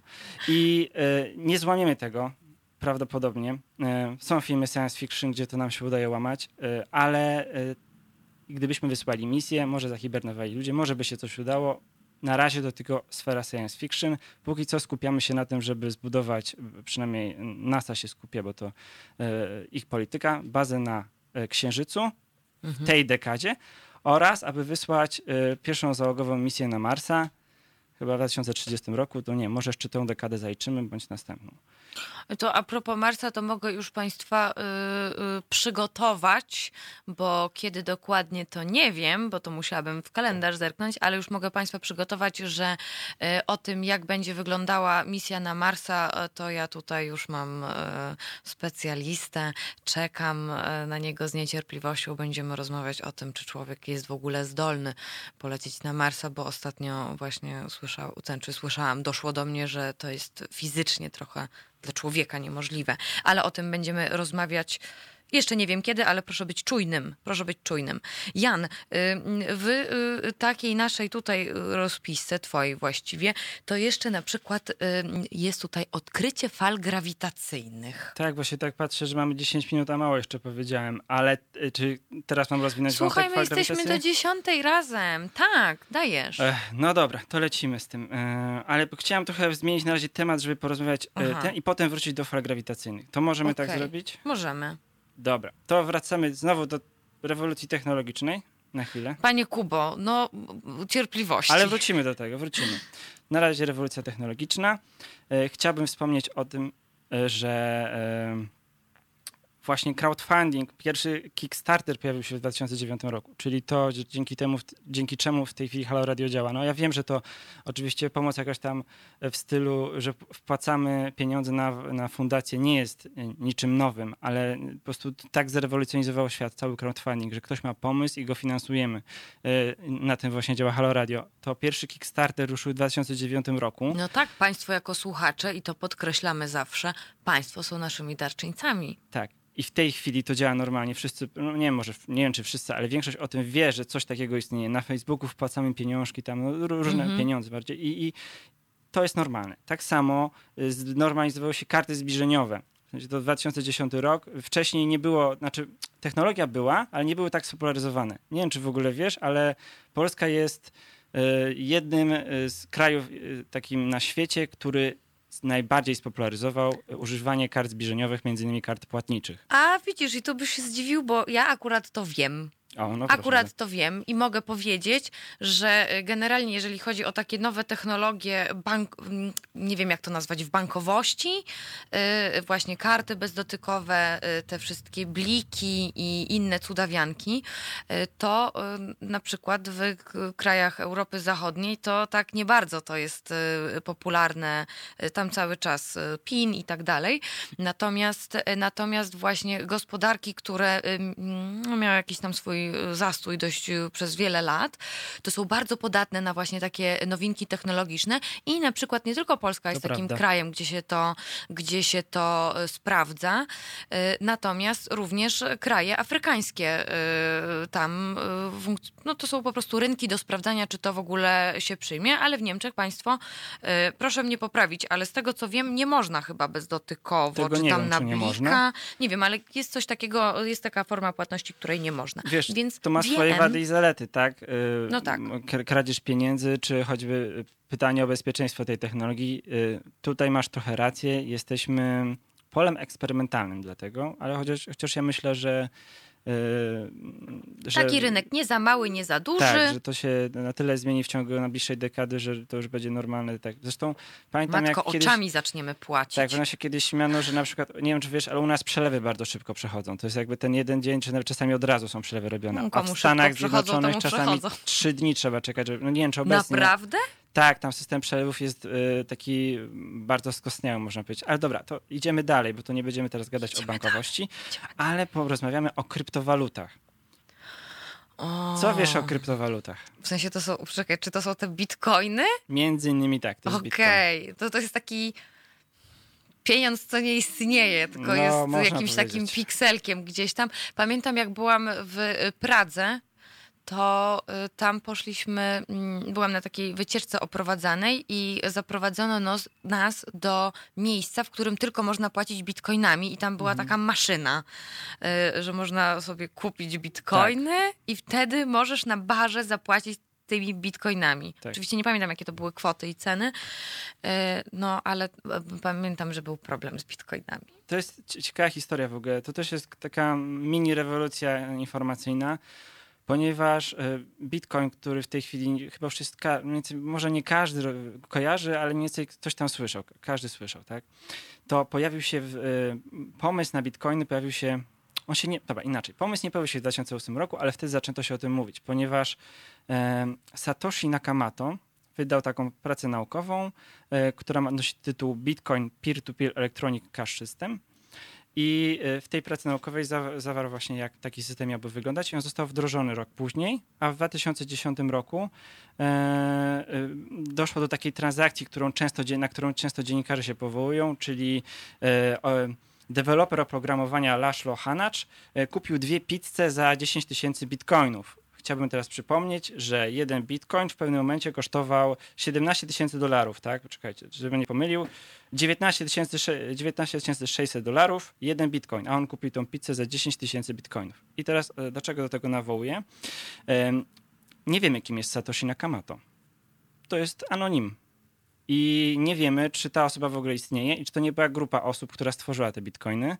E, Istnieje taka teoria, że bitcoiny stworzyła grupa, as, y, grupa osób, programistów z takiego świata, można powiedzieć, deep webu, czyli tej ciemnej strony internetu, która zajmuje się, to się chyba nazywa cyber, no nie wiem czy cyberpunk to złe określenie, ale takiego rodzaju właśnie anarchistycznym podejściem do informatyki, czyli że zbóżmy ten system bankowości na świecie. Tak?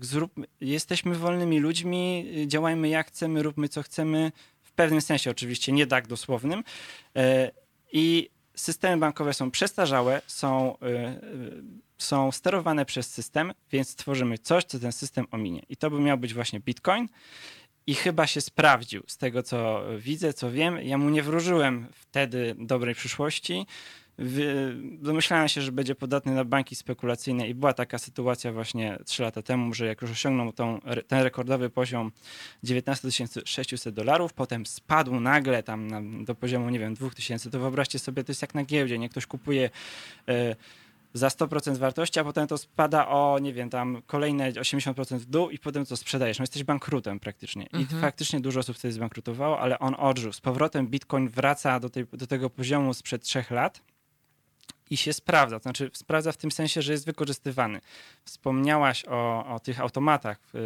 Tak. Takie automaty są w tej chwili dostępne normalnie w supermarketach w Polsce. Serio? Tak, na przykład w galerii handlowej Wiatraczna, tam obok mieszkam, stoi taki bitkomat. Można sobie podejść i wypłacić bitcoiny. Znaczy wypłacić to w pewnym sensie, bo wypłacasz, wypłacasz w walucie, ale bitcoiny, które masz wirtualnie.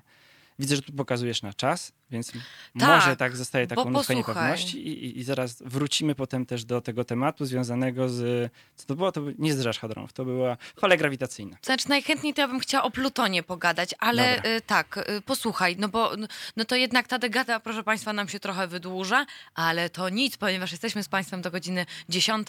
Ja Państwa zostawiam teraz z, y, z Beatlesami, więc słyszymy się za moment. Halo Radio. Proszę Państwa, minęła godzina dziewiąta. Przed mikrofonem Marta Woźniak. Ze mną w studiu jest Jan Król z Centrum Nauki Kopernik. Rozmawiamy sobie o nowych technologiach, o y, nowych rzeczach, które się działy w nauce przez y, ostatnią dekadę, czyli już właściwie starych, ale jeszcze y, o przyszłości chwilę porozmawiamy. Później zajmiemy się przyszłością, więc serdecznie Państwa zapraszam na zostanie z nami do dziesiątej godziny. No to dobra. To wracamy w kosmos, jak rozumiem. tak, wróćmy, wróćmy jeszcze na moment w kosmos. Tam było pytanie, czy mogłaby się powtórzyć? Tak, już, momencik, bo to akurat było y, transmi na transmisji na Aha, żywo okay. na YouTubie, więc y, tak. Y, selekcjoner pyta, a czy teleskop Hubble'a jeszcze funkcjonuje, czy poszedł już na złom? I ja się zaśmiałem z tym złomem, bo... Mm, tak, teleskop Hubble'a funkcjonuje, ale troszeczkę już jest złomem. To znaczy cały czas się psuje i NASA go próbuje naprawiać i właśnie sprawdziłem, żeby się upewnić. Ostatnio, post, no ostatnia, nie wiem, tutaj jest akurat 2018 rok, ale dla mnie to było jak było wczoraj. E, tak, udało się na, naprawić teleskop Hubble'a e, i ponownie działa. E, więc teleskop Hubble'a działa, obserwuje, ale on już ma, on ma chyba 20 lat, z tego co pamiętam, więc pora na następcę. No to już jest przestarzała technologia, zresztą były z nim problemy od początku, bo kiedy teleskop Hubble został wysłany na, e, właśnie wysłany w kosmos, to yy, okazało się, że tam doszło do, do tak jakby tam jest takie lustro, które ma służyć do, e, do, do tego naświetlania i okazało się, że na tym lustrze jest drobna ryska. I i po prostu trzeba zrobić y, jakby okular do tego lustra, żeby naprawić tą ryskę. A to jest w pewnym sensie dość zabawna historia, bo żeby nie było wszystko było w, laboratori w laboratoriach mierzone, przeprowadzane, e, oczywiście polerowane, żeby było idealne i, i, była ryska. Czy tam, nie wiem, paproch, nie pamiętam, czy to była, chyba ryska była. W każdym razie okular stworzono wtedy dla niego i teraz znowu jest 20 lat później i on się psuje co jakiś czas, ale go naprawiają i ma być następca. E, i żeby tutaj nie powiedzieć niczego głupiego, żeby się nie pomylić, bo słyszę oddech słuchaczy na swoim karku. E, następca to jest, czekajcie, to, o jest, skupiłem się, jest. Następca e, po przesunięciu, bo to e, ta, ta misja następcy teleskopu Hubble'a, czyli teleskop Jamesa Webba e, została już parę razy przeniesiona w terminie, no dobra, na pewno raz była przeniesiona, ale chyba wydaje mi się, że dwa razy była przeniesiona. Miała być wysłana w tym roku, a będzie wysłana 30 marca 2021 roku. Czyli to jest jakby następca teleskopu Hubble'a, który też będzie obserwował i robił takie zdjęcia właśnie jak teleskop Hubble'a. Czy znowu nie przesuną tej misji? Zobaczymy. To jest dość e, trudne, bo tam cały czas są jakieś problemy technologiczne, błędy ludzkie. No, to wszystko ma wpływ na, na cały harmonogram prac i start tej misji e, i wszystko może się zdarzyć tak naprawdę. No ale trzymamy kciuki. Natomiast chciałbym jeszcze wrócić, bo mm, też telefon od Halo Słuchacza mi przypomniał, jeżeli chodzi o misję kosmiczną na asteroidy, to przecież była misja Rosetta zorganizowana przez Europejską Agencję Kosmiczną ESA e, i misja Rosetta była w 2014 roku, czyli łapiemy się do tej naszej mhm. dekady, o której rozmawiamy. E, było to lądowanie na komecie, e, tutaj czytam, 67P łamane przez Czurimow Gerasimienko. I y, czy ta misja się udała? Po części się udała, po części się nie udała, bo lądownik miał pewne problemy, ale jak widzicie, y, to bo jeszcze podam datę. Y, data to jest sierpień 2014 roku, dotarła w pobliżu komety, lądowanie pewnie było później, więc tak. No, no, no, dobrze, w każdym razie 2014 rok i mamy to. Latamy po prostu na kometę asteroidy. Zaliczone, nie? Mamy to. No, mamy to. Więc idziemy dalej. Mm, dalej mamy fale grawitacyjne były tak. wspomniane. Tak, fale grawitacyjne. E, tutaj przyznam, że nie, nie, nie zapisałem sobie, więc niestety nie przypomnę sobie daty, ale jeżeli macie Google, to trzeba zerknąć. E, w, tym, e, w tej dekadzie potwierdzono, e, że istnieją fale grawitacyjne, czyli coś, co wynika z, e, z einsteinowskich obliczeń. E, co zrobiono? No i to jest bardzo ciekawe. Zbudowano taki w świecie w dwóch miejscach zbudowano takie wielkie ośrodki, które za pomocą może żebym nie, nie przekręcił wąski lasera chyba, robiły pewne pomiary. Chodziło o to, że nasłuchiwały, czy w kosmosie istnieją fale grawitacyjne. To są fale, które powstają w przypadku zderzenia się dwóch masywnych obiektów, ale to są takie masywne obiekty typu czarna dziura, bądź nie wiem, pulsar albo jakieś inne, e, i one podczas zderzenia emitują fale, które rozprzestrzeniają się po całym kosmosie.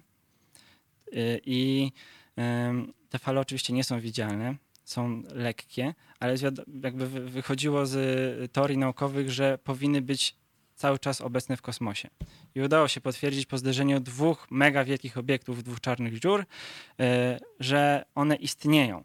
To oczywiście to, to zdarzenie dwóch czarnych dziur to było naprawdę miliardy lat temu w bardzo odległej, e, w bardzo dużej odległości od Ziemi, e, ale było i mamy potwierdzenie, czyli idziemy cały czas naprzód, jeżeli chodzi o mm, takie badania dotyczące teorii kosmosu tego, jak on się, jak on, jak generalnie praw fizyki teorii kosmosu. Ja od, od razu przed, nie jestem fizykiem, więc nie chcę się tutaj wymędrzać na temat fizyki, ale e, tak, idziemy, idziemy do przodu, potwierdzamy pewne teorie, cały czas pojawiają się nowe pytania, yy, ale wychodzi na to, że nauka ma sens, że to się sprawdza, że to, co na przykład yy, w teorii 100 lat temu zostało zapisane, to w tej chwili potwierdzamy. Mhm. Tak i idziemy do przodu.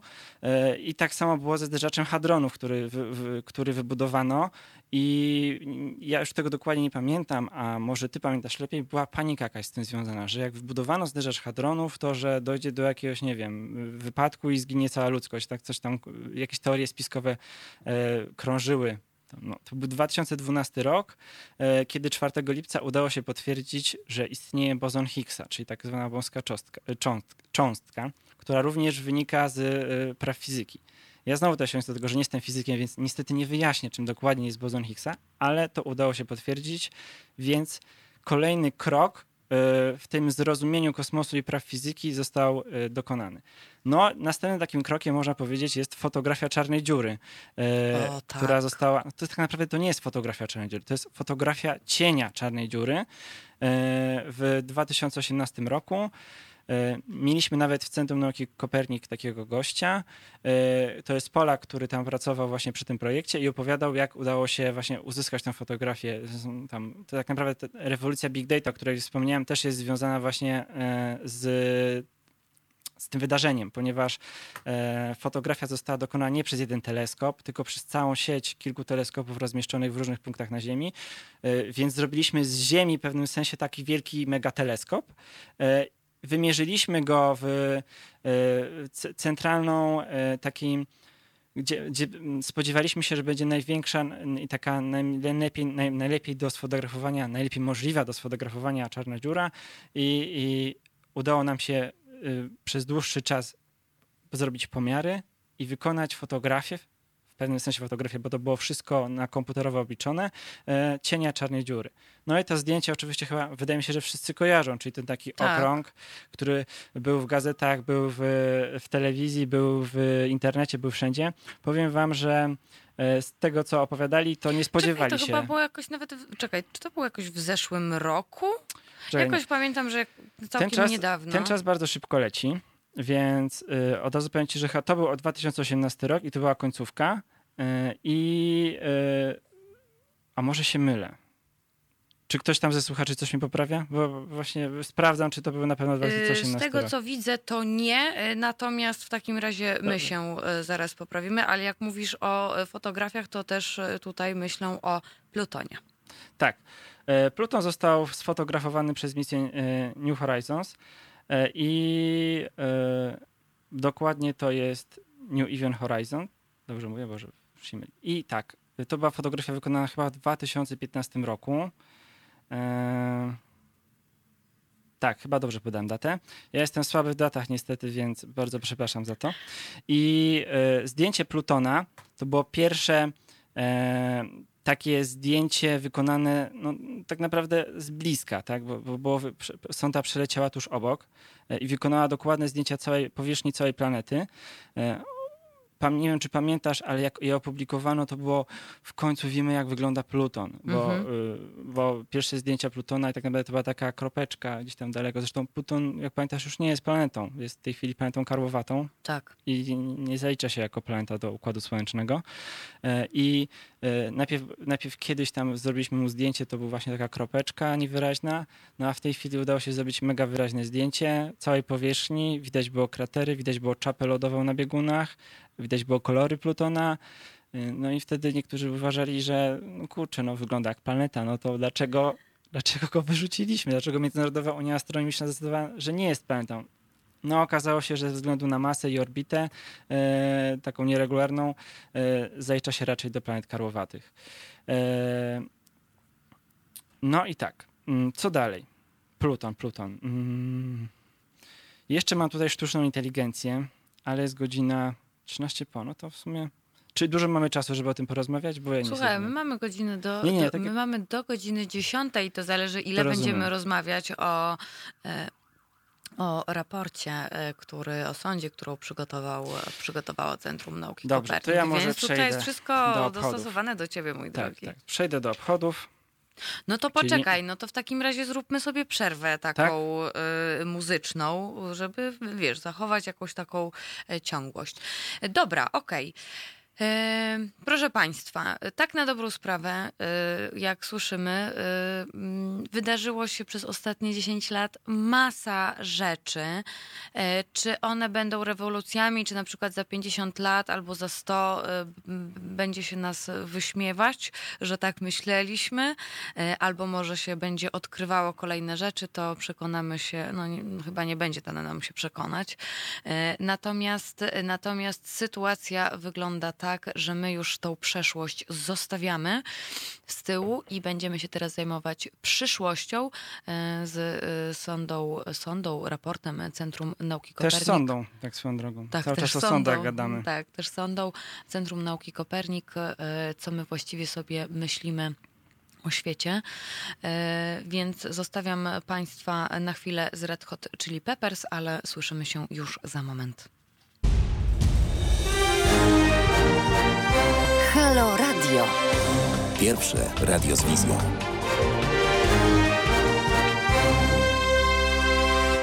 Ci z Państwa, którzy teraz do nas e, dołączyli e, na piątkowy Halo Poranek, e, a chcieliby wiedzieć, o czym wcześniej rozmawialiśmy, to tutaj Państwa będę musiała odesłać do podcastu z naszej audycji, która będzie dostępna po godzinie 10, ale z całą pewnością jutro będzie można sobie zerknąć, o czym rozmawialiśmy z Janem i o czym rozmawialiśmy w kontekście koronawirusa.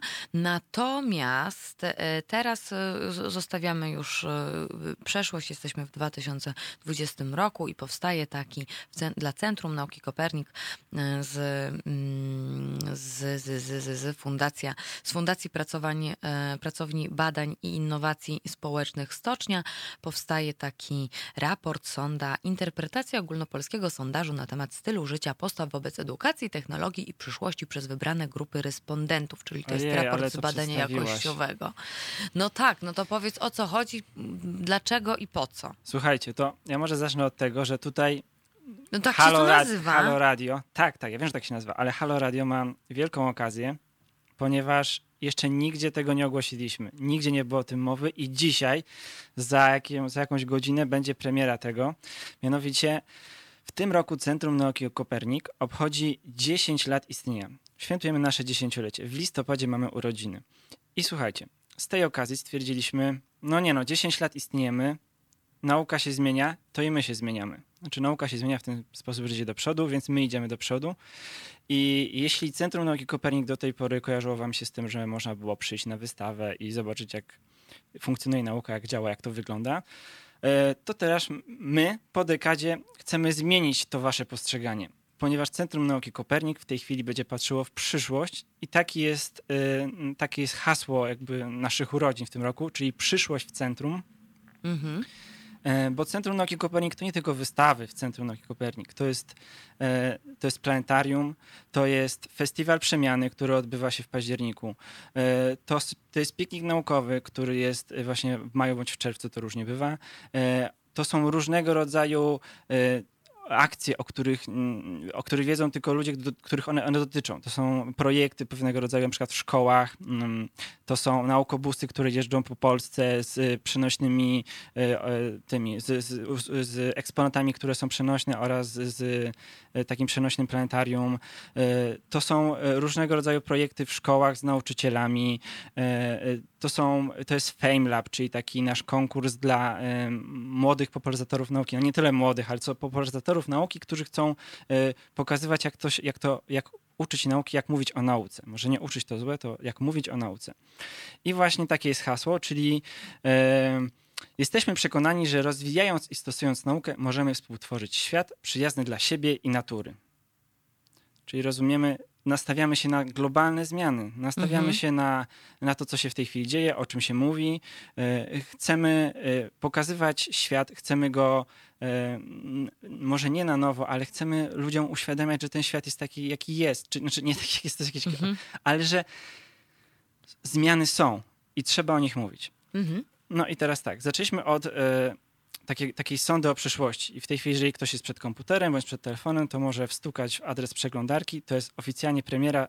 Nikt o tym nie wie, za godzinę dowiedzą się wszyscy. No proszę państwa. Adres to www.sondaoprzyszłości.pl Mhm. i y, ta sonda to jest, tutaj otwieramy sobie na naszych y, przeglądarkach, jak rozumiem. Sonda o przyszłości.pl. Tak, to jest sonda, która już została wykonana na pewnej e, statystycznej grupie ludzi, w której zapytaliśmy w prostych pytaniach, jakie ludzie dokonują codziennie wyborów, aby uświadomić ich, jakie te wybory mogą mieć wpływ na przyszłość. Oczywiście nie mówimy im, jakie one będą miały wpływ na przyszłość, tylko pokazujemy na przykładzie statystyk, e, jakich wyborów dokonują. No i to jeżeli sobie już wejdziecie na stronę e, i klikniecie weź udział w sądzie, to mamy cztery filary tej sondy. Ja i społeczeństwo, ja i edukacja, ja i technologia, ja i środowisko. Dokładnie. E, I żeby nie było nudy, nie trzeba wypełniać wszystkich. Można zacząć od pierwszego, zobaczyć jak wam się podoba, albo wybrać ten, który was interesuje. Dajmy na to, ja Czekaj. wybiorę akurat ja i edukacja. Tak? Mamy 15 pytań w tym sądzie, w jednym filarze. Więc e, Lepsza inwestycja w dobre studia czy dobre no obligacje? właśnie, zacznijmy od tego. No nie będziemy teraz całej sądy Nie będziemy tutaj. robić sądy, nie będziemy. Tylko zacznę, dlaczego powiem, o, dlaczego o tym mówimy. Pytania są proste, na przykład. W dobrej szkole ważne jest, i może mamy do wybrania dwie odpowiedzi. Dyscyplina i porządek, twórczość i pasja. Co byś wybrała? Że w dobrej szkole jest potrzebna dyscyplina i porządek, O, czy twórczość poczekaj, i bo pasja? ja jestem lepsza inwestycja w dobre studia czy dobre obligacje. No ale no, skupmy się To- na to razie na tym poczekaj, na moim no. pytaniu. W dobrej szkole, skończyłaś szkołę, każdy skończył szkołę, no może nie każdy, ale większość skończyła No. szkołę. Dyscyplina i porządek, czy twórczość i pasja? Co byś wybrała? O kurczę, ja bym chyba dała dyscyplinę, no nie wiem, twórczość, nie, ja bym chyba dała dyscyplinę i porządek. Dobra, to teraz klikam dyscyplina i porządek tej sądzie i pokazuje mi się na tle społeczeństwa, na tle Polski, jakby społeczeństwa Polski, bo tam wcześniej pewne badania wykonaliśmy. E, Jaka twoja odpowiedź się zgadza? Jak jest z, z powszechnym mniemaniem na ten temat? Jaka Mhm. jest? Więc ty jesteś w 24%. Aha. 24% Polaków wybrało tą odpowiedź dyscyplina i porządek. 76%, proc- 76% Polaków uważa, że dobra, w dobrej szkole ważna jest twórczość i pasja. I tu się akurat z nimi zgadzam. Moim zdaniem też ważna jest twórczość i pasja i taką twórczość i pasję mamy w Centrum Nauki Kopernik. Tam nie powiem, że nie ma dyscypliny i porządku, ale twórczość i pasja jest najważniejsza. I teraz idąc dalej, takich pytań jest 15 i e, w jednym oczywiście filarze, filarów jest cztery, każdy może przejść sobie, zobaczyć, jakie były odpowiedzi. I mamy ten raport. Raport przygotowany przez Fundację Stocznia, na którym bazowaliśmy. E, e, To tutaj parę słów dosłownie o tym raporcie, a potem przejdę do tego, że jak będą wyglądały same urodziny w tym roku, bo całe obchody będą trwały od właściwie od teraz, a zaczęły się już 1 stycznia, kiedy zmieniliśmy nasze logo. Mamy nowe Mhm. logo w Centrum Nauki Kopernik i będą trwały do końca roku, ale zaraz o tym opowiem. E, A jeśli chodzi o raport, to słuchajcie, on został e, przeprowadzony na, e, o Jezu, w tej chwili nie widzę, gdzie jest grupa Polaków, ale e, raport jest bardzo obszerny, bo ma aż Boże, 70 stron, więc nie, nie, nie zalecam, żeby wszyscy go czytali. E, w każdym razie. Ale jest bardzo szczegółowy. No i mm, słuchaj, no tak jak widzę na przykład po spisie treści, to on mówi nam, znaczy, no co my sobie myślimy, my Polacy, co sobie myślimy a propos nierówności społecznych, a propos edukacji, a propos sztucznej inteligencji e, i też jest podział na grupy wiekowe. Tak, więc skupimy się tylko na niektórych rzeczach, które sobie wybraliśmy i tam o nich opowiemy. Między innymi e, było pytanie, ocieplenie klima klimatu to dzieło ludzi czy naturalna kolej rzeczy? W tej chwili wydaje mi się, że to temat bardzo gorący, szczególnie, szczególnie wobec pożarów w Australii. Dużo się dyskutuje o globalnych zmianach klimatycznych. Ja w ogóle też chciałbym tutaj przywołać, że mamy globalny kryzys klimatyczny. Tam zmiany to kryzys, jest kryzys. Trzeba używać tego słowa, bo to jest właściwie słowo e, i e, nawet... Tak, z e, Darkiem Aksamitem również o tym tak. rozmawialiśmy. Więc pytanie do Polaków. Dzieło ludzi czy naturalna kolej rzeczy? I tu mamy tak, jeżeli chodzi o całą Polskę, to 72% respondentów odpowiedziało, że to dzieło ludzi czyli 72% mhm. przyznaje się. No a jednak 28%, że naturalna kolej rzeczy. Trochę mnie to przeraża, bo jako człowieka związanego z nauką, aż trudno mi uwierzyć, że 28% ludzi nadal nie wierzy w to, co naukowcy już dowodzą od dawna, czyli że e, przyczyniliśmy się do tego, że te zmiany klimatyczne, czy ten kryzys klimatyczny nastąpił.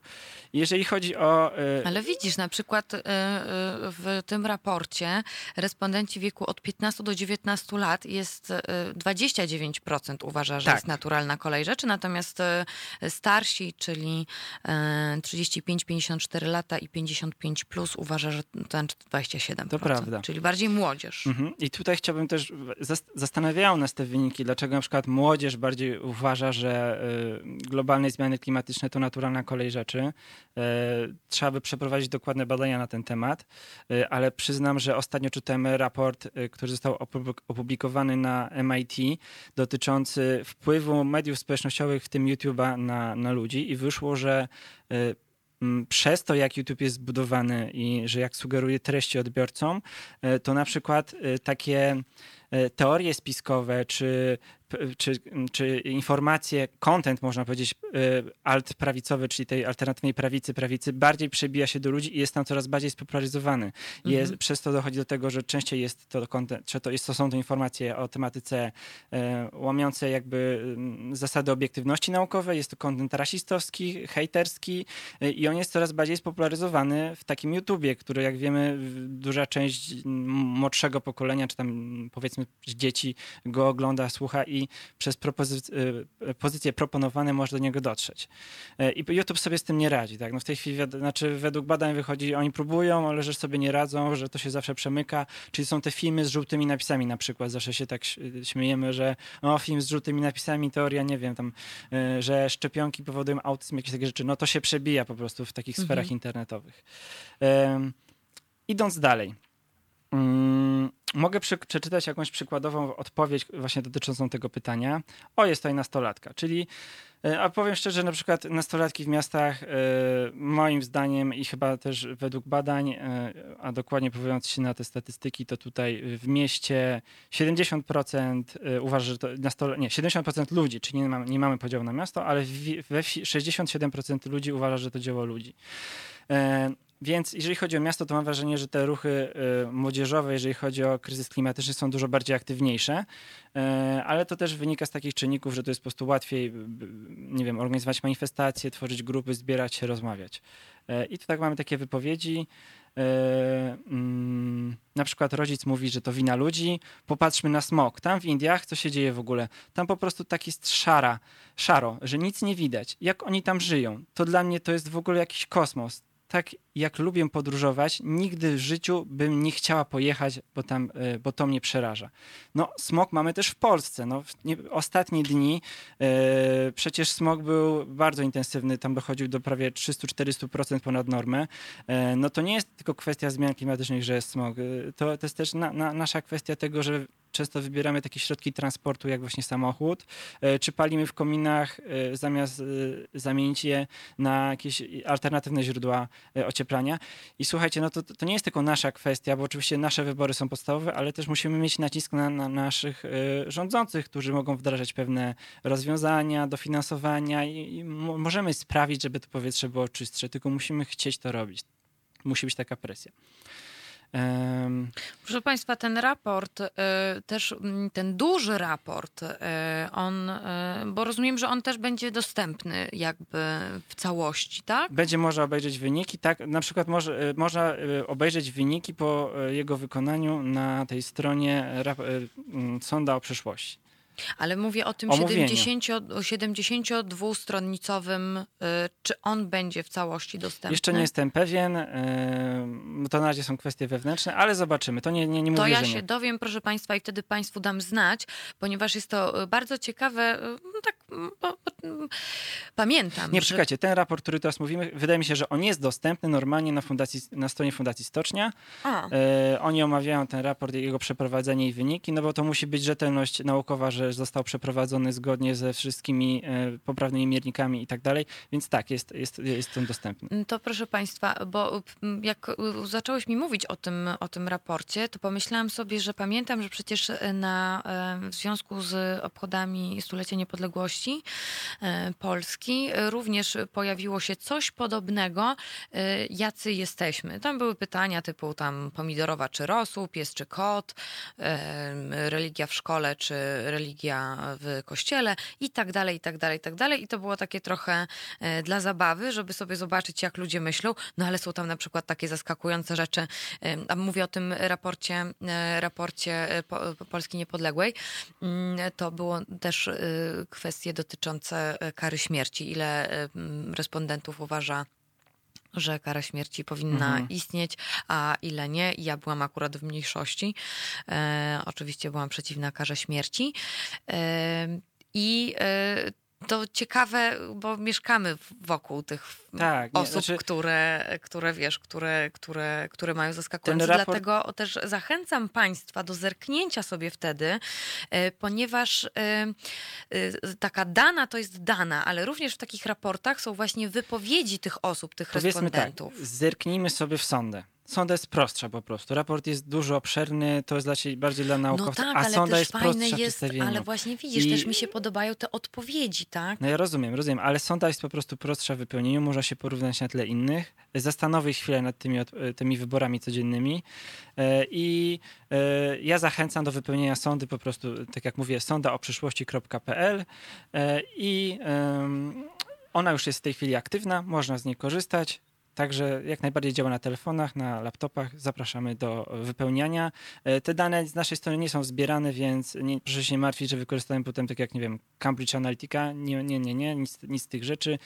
Przygotowaliśmy wcześniej wszystko. To, się, to jest porównywanie e, pewnych naszych wyborów, które dokonujemy w życiu. Odsyłamy Państwa na stronę sondaoprzyszłości.pl, natomiast teraz Państwa zostawiam z Buffalo Springfield.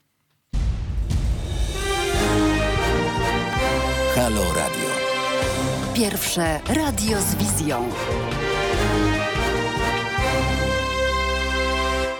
Pierwsze radio z wizją, gadamy i trochę gramy.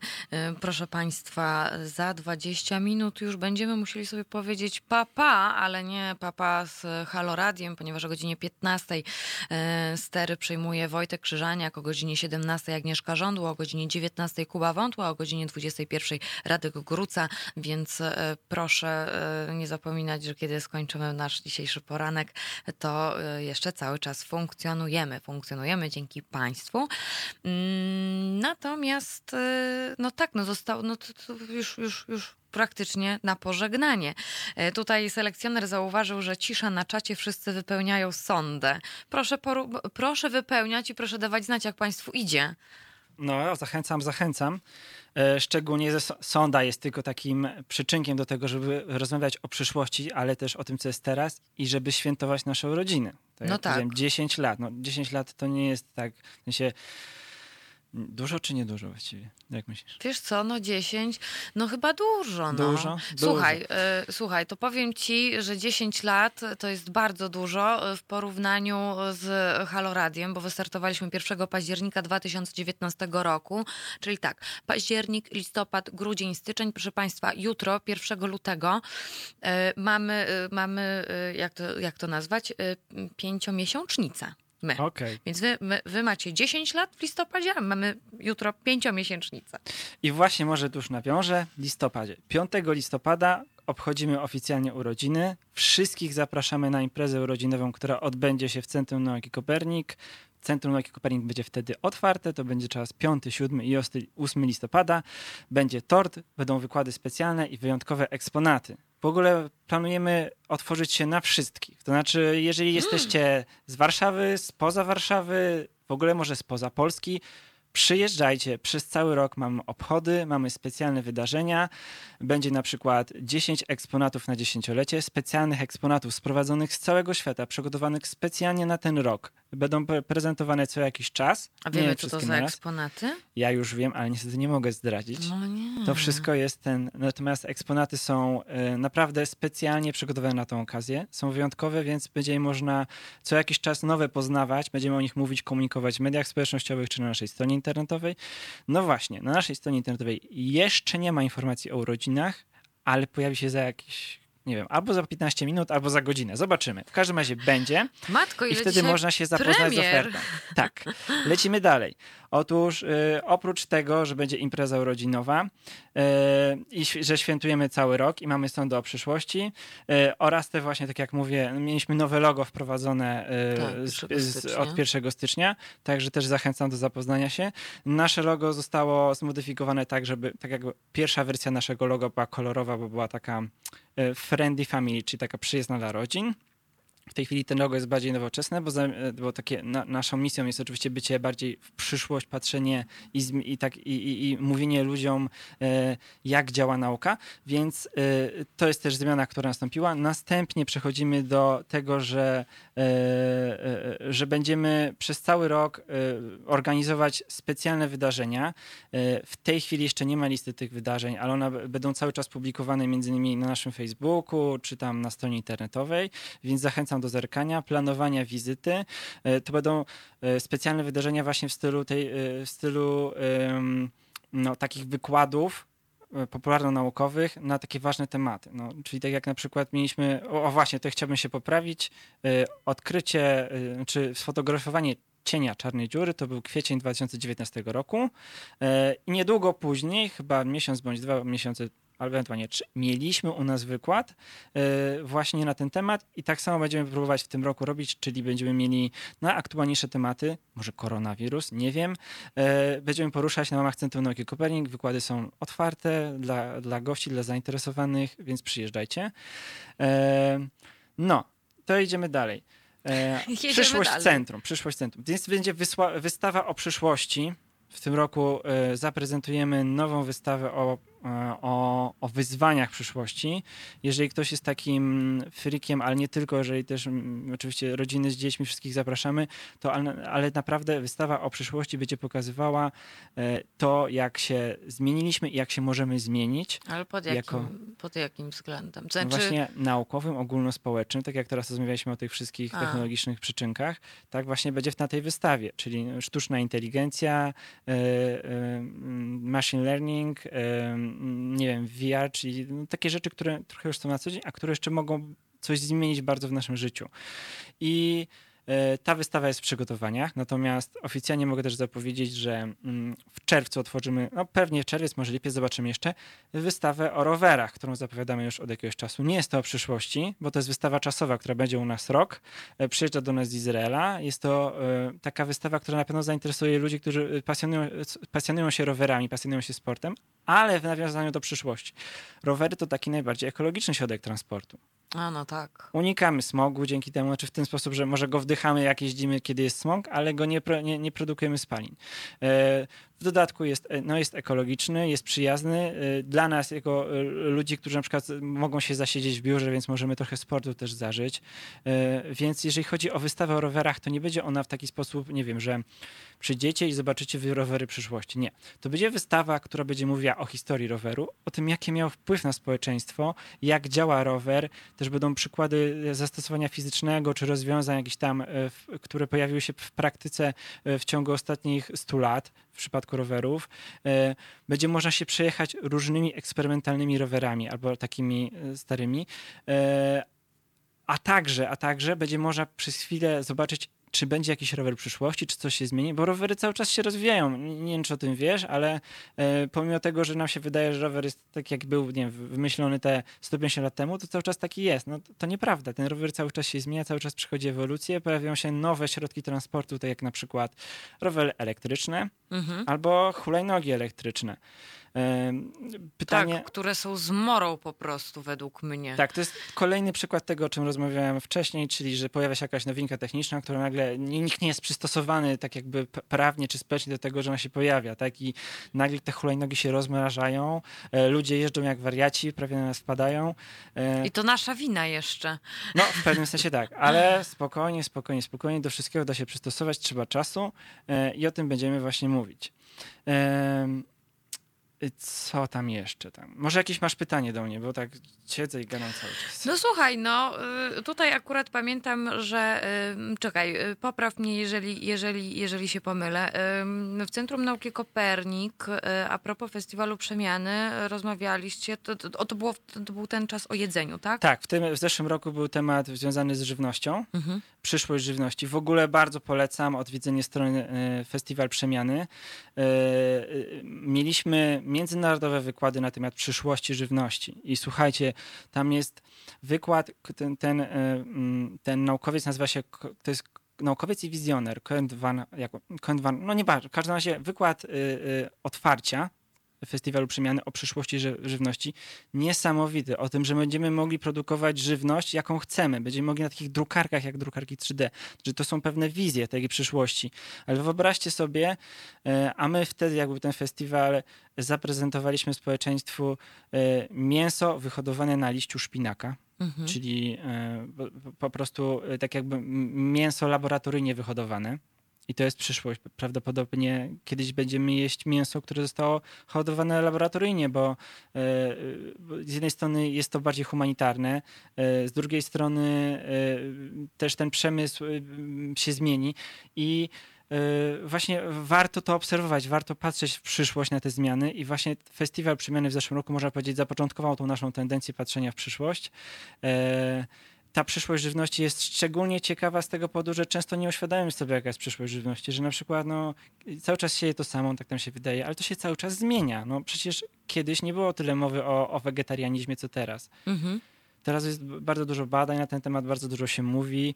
E, pojawiają się nowe miejsca, gdzie można e, tak jakby jeść żywność tylko wegetariańską, bądź wegańską nawet. No ale to dopiero początek.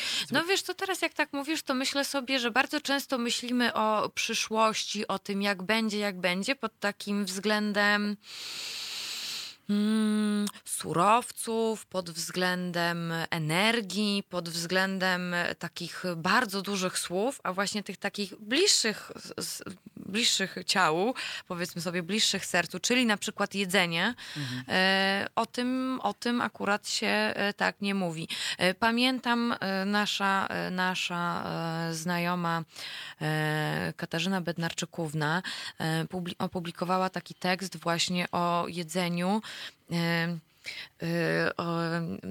że wiedzą Państwo, no, kotlet, mizeria, ziemniaki, no powiedzmy sobie, obiad jest do dość dużych rozmiarów na talerzu, a y, Katarzyna Bandaczykówna trafiła do takiej restauracji, w której jest taka, która dostaje taką właściwie kuleczkę malutką, ona ją je i y, tak na dobrą sprawę to jest właśnie odpowiednik tego całego zapełnionego A, talerza. oczywiście. Pamiętasz? Podczas festiwalu przemiany też mieliśmy taką kuchnię. U nas było dostępne, można było spożyć jedzenie przyszłości. To jest były na przykład, niesamowite. e, nie wiem, chrabąsze czy jakieś tego inne rzeczy. Czy w ogóle to mamy, mamy zdjęcia też można zobaczyć sobie na naszej stronie internetowej bądź na Facebooku Festiwalu Przemiany. To nie, nie, jedzenie było niesamowite, m- wyglądało mega kolorowe, dziwne, smakowało różnie, czasami lepiej, czasami gorzej, no ale było odpowiednikiem czegoś na przykład, tak, no nie wiem, może tutaj jak z głowy, nie wiem, kotlet schabowy, ale na przykład no, to taki przykład, tak, więc to Mhm. jedzenie cały czas się zmienia. Ale tu wspomniałaś właśnie o surowcach czy energii. I temat następnego e, festiwalu przemiany, który będzie e, ponownie w tym roku właśnie e, na jesień, to między innymi energia i będziemy rozmawiać o energii. I tutaj też zapraszam na właśnie na festiwal przemiany. Ale zanim energia, to jeszcze piknik naukowy, który odbędzie się 9 maja, jak tak 9 maja, którego tematem jest klimat i my. Mhm. Czyli znowu wracamy do tego, e, o klimacie będziemy rozmawiać. Więc wszystkich zapraszamy na piknik naukowy. E, My dokładamy największej staranności, żeby on był przygotowany tak e, dla każdego. Nawet jak ktoś nie zna się na nauce, nie interesuje się specjalnie, to będzie mógł przyjść i trochę lepiej poznać to wszystko. Proszę Państwa, e, wiemy co robimy w tym roku. wiemy co robimy w tym roku. E, Janku, bardzo, bardzo Ci dziękuję za przyjście, e, za podsumowanie Proszę i e, dziękuję za to, że Centrum Nauki Kopernik było dzisiaj z nami. Proszę Państwa, świat się zmienia, my też się zmieniamy i dostosowujemy się trochę do niego tak siłą rzeczy. Więc tutaj cały czas będę Państwa też odsyłać do, do tej sondy przygotowanej. E, Tutaj sonda o przyszłości.pl. E, Proszę dawać znać, jak Państwu, e, jak państwu poszło.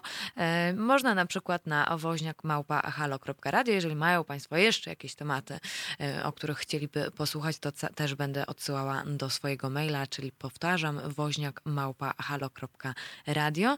E, Ja się z Państwem już żegnam. Przypomnę tylko, że słyszymy się już, znaczy ze mną się Państwo słyszą jutro o godzinie 11, bo będziemy rozmawiać o Brazylii i będziemy rozmawiać o Kanadzie w kontekście książki Joanny Gierak-Onoszko, E, więc to tak. Natomiast porankowo słyszymy się tradycyjnie w piątek za tydzień o godzinie siódmej.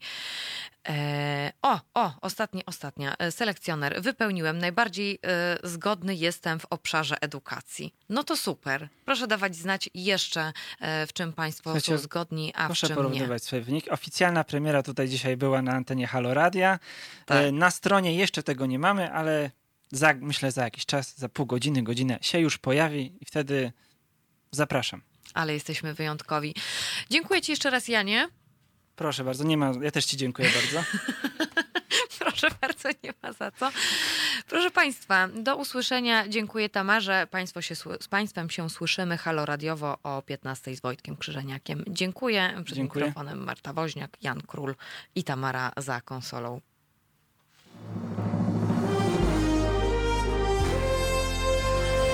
To proste. Żeby robić medium prawdziwie obywatelskie, potrzebujemy Państwa stałego wsparcia finansowego. Szczegóły na naszej stronie www.halo.radio, w mobilnej aplikacji na Androida i iOS-a oraz na koncie Fundacji Obywatelskiej w serwisie www.patronite.pl. Naszym darczyniom i darczyńcom serdecznie dziękujemy. www.halo.radio. Słuchaj na żywo, a potem z podcastów.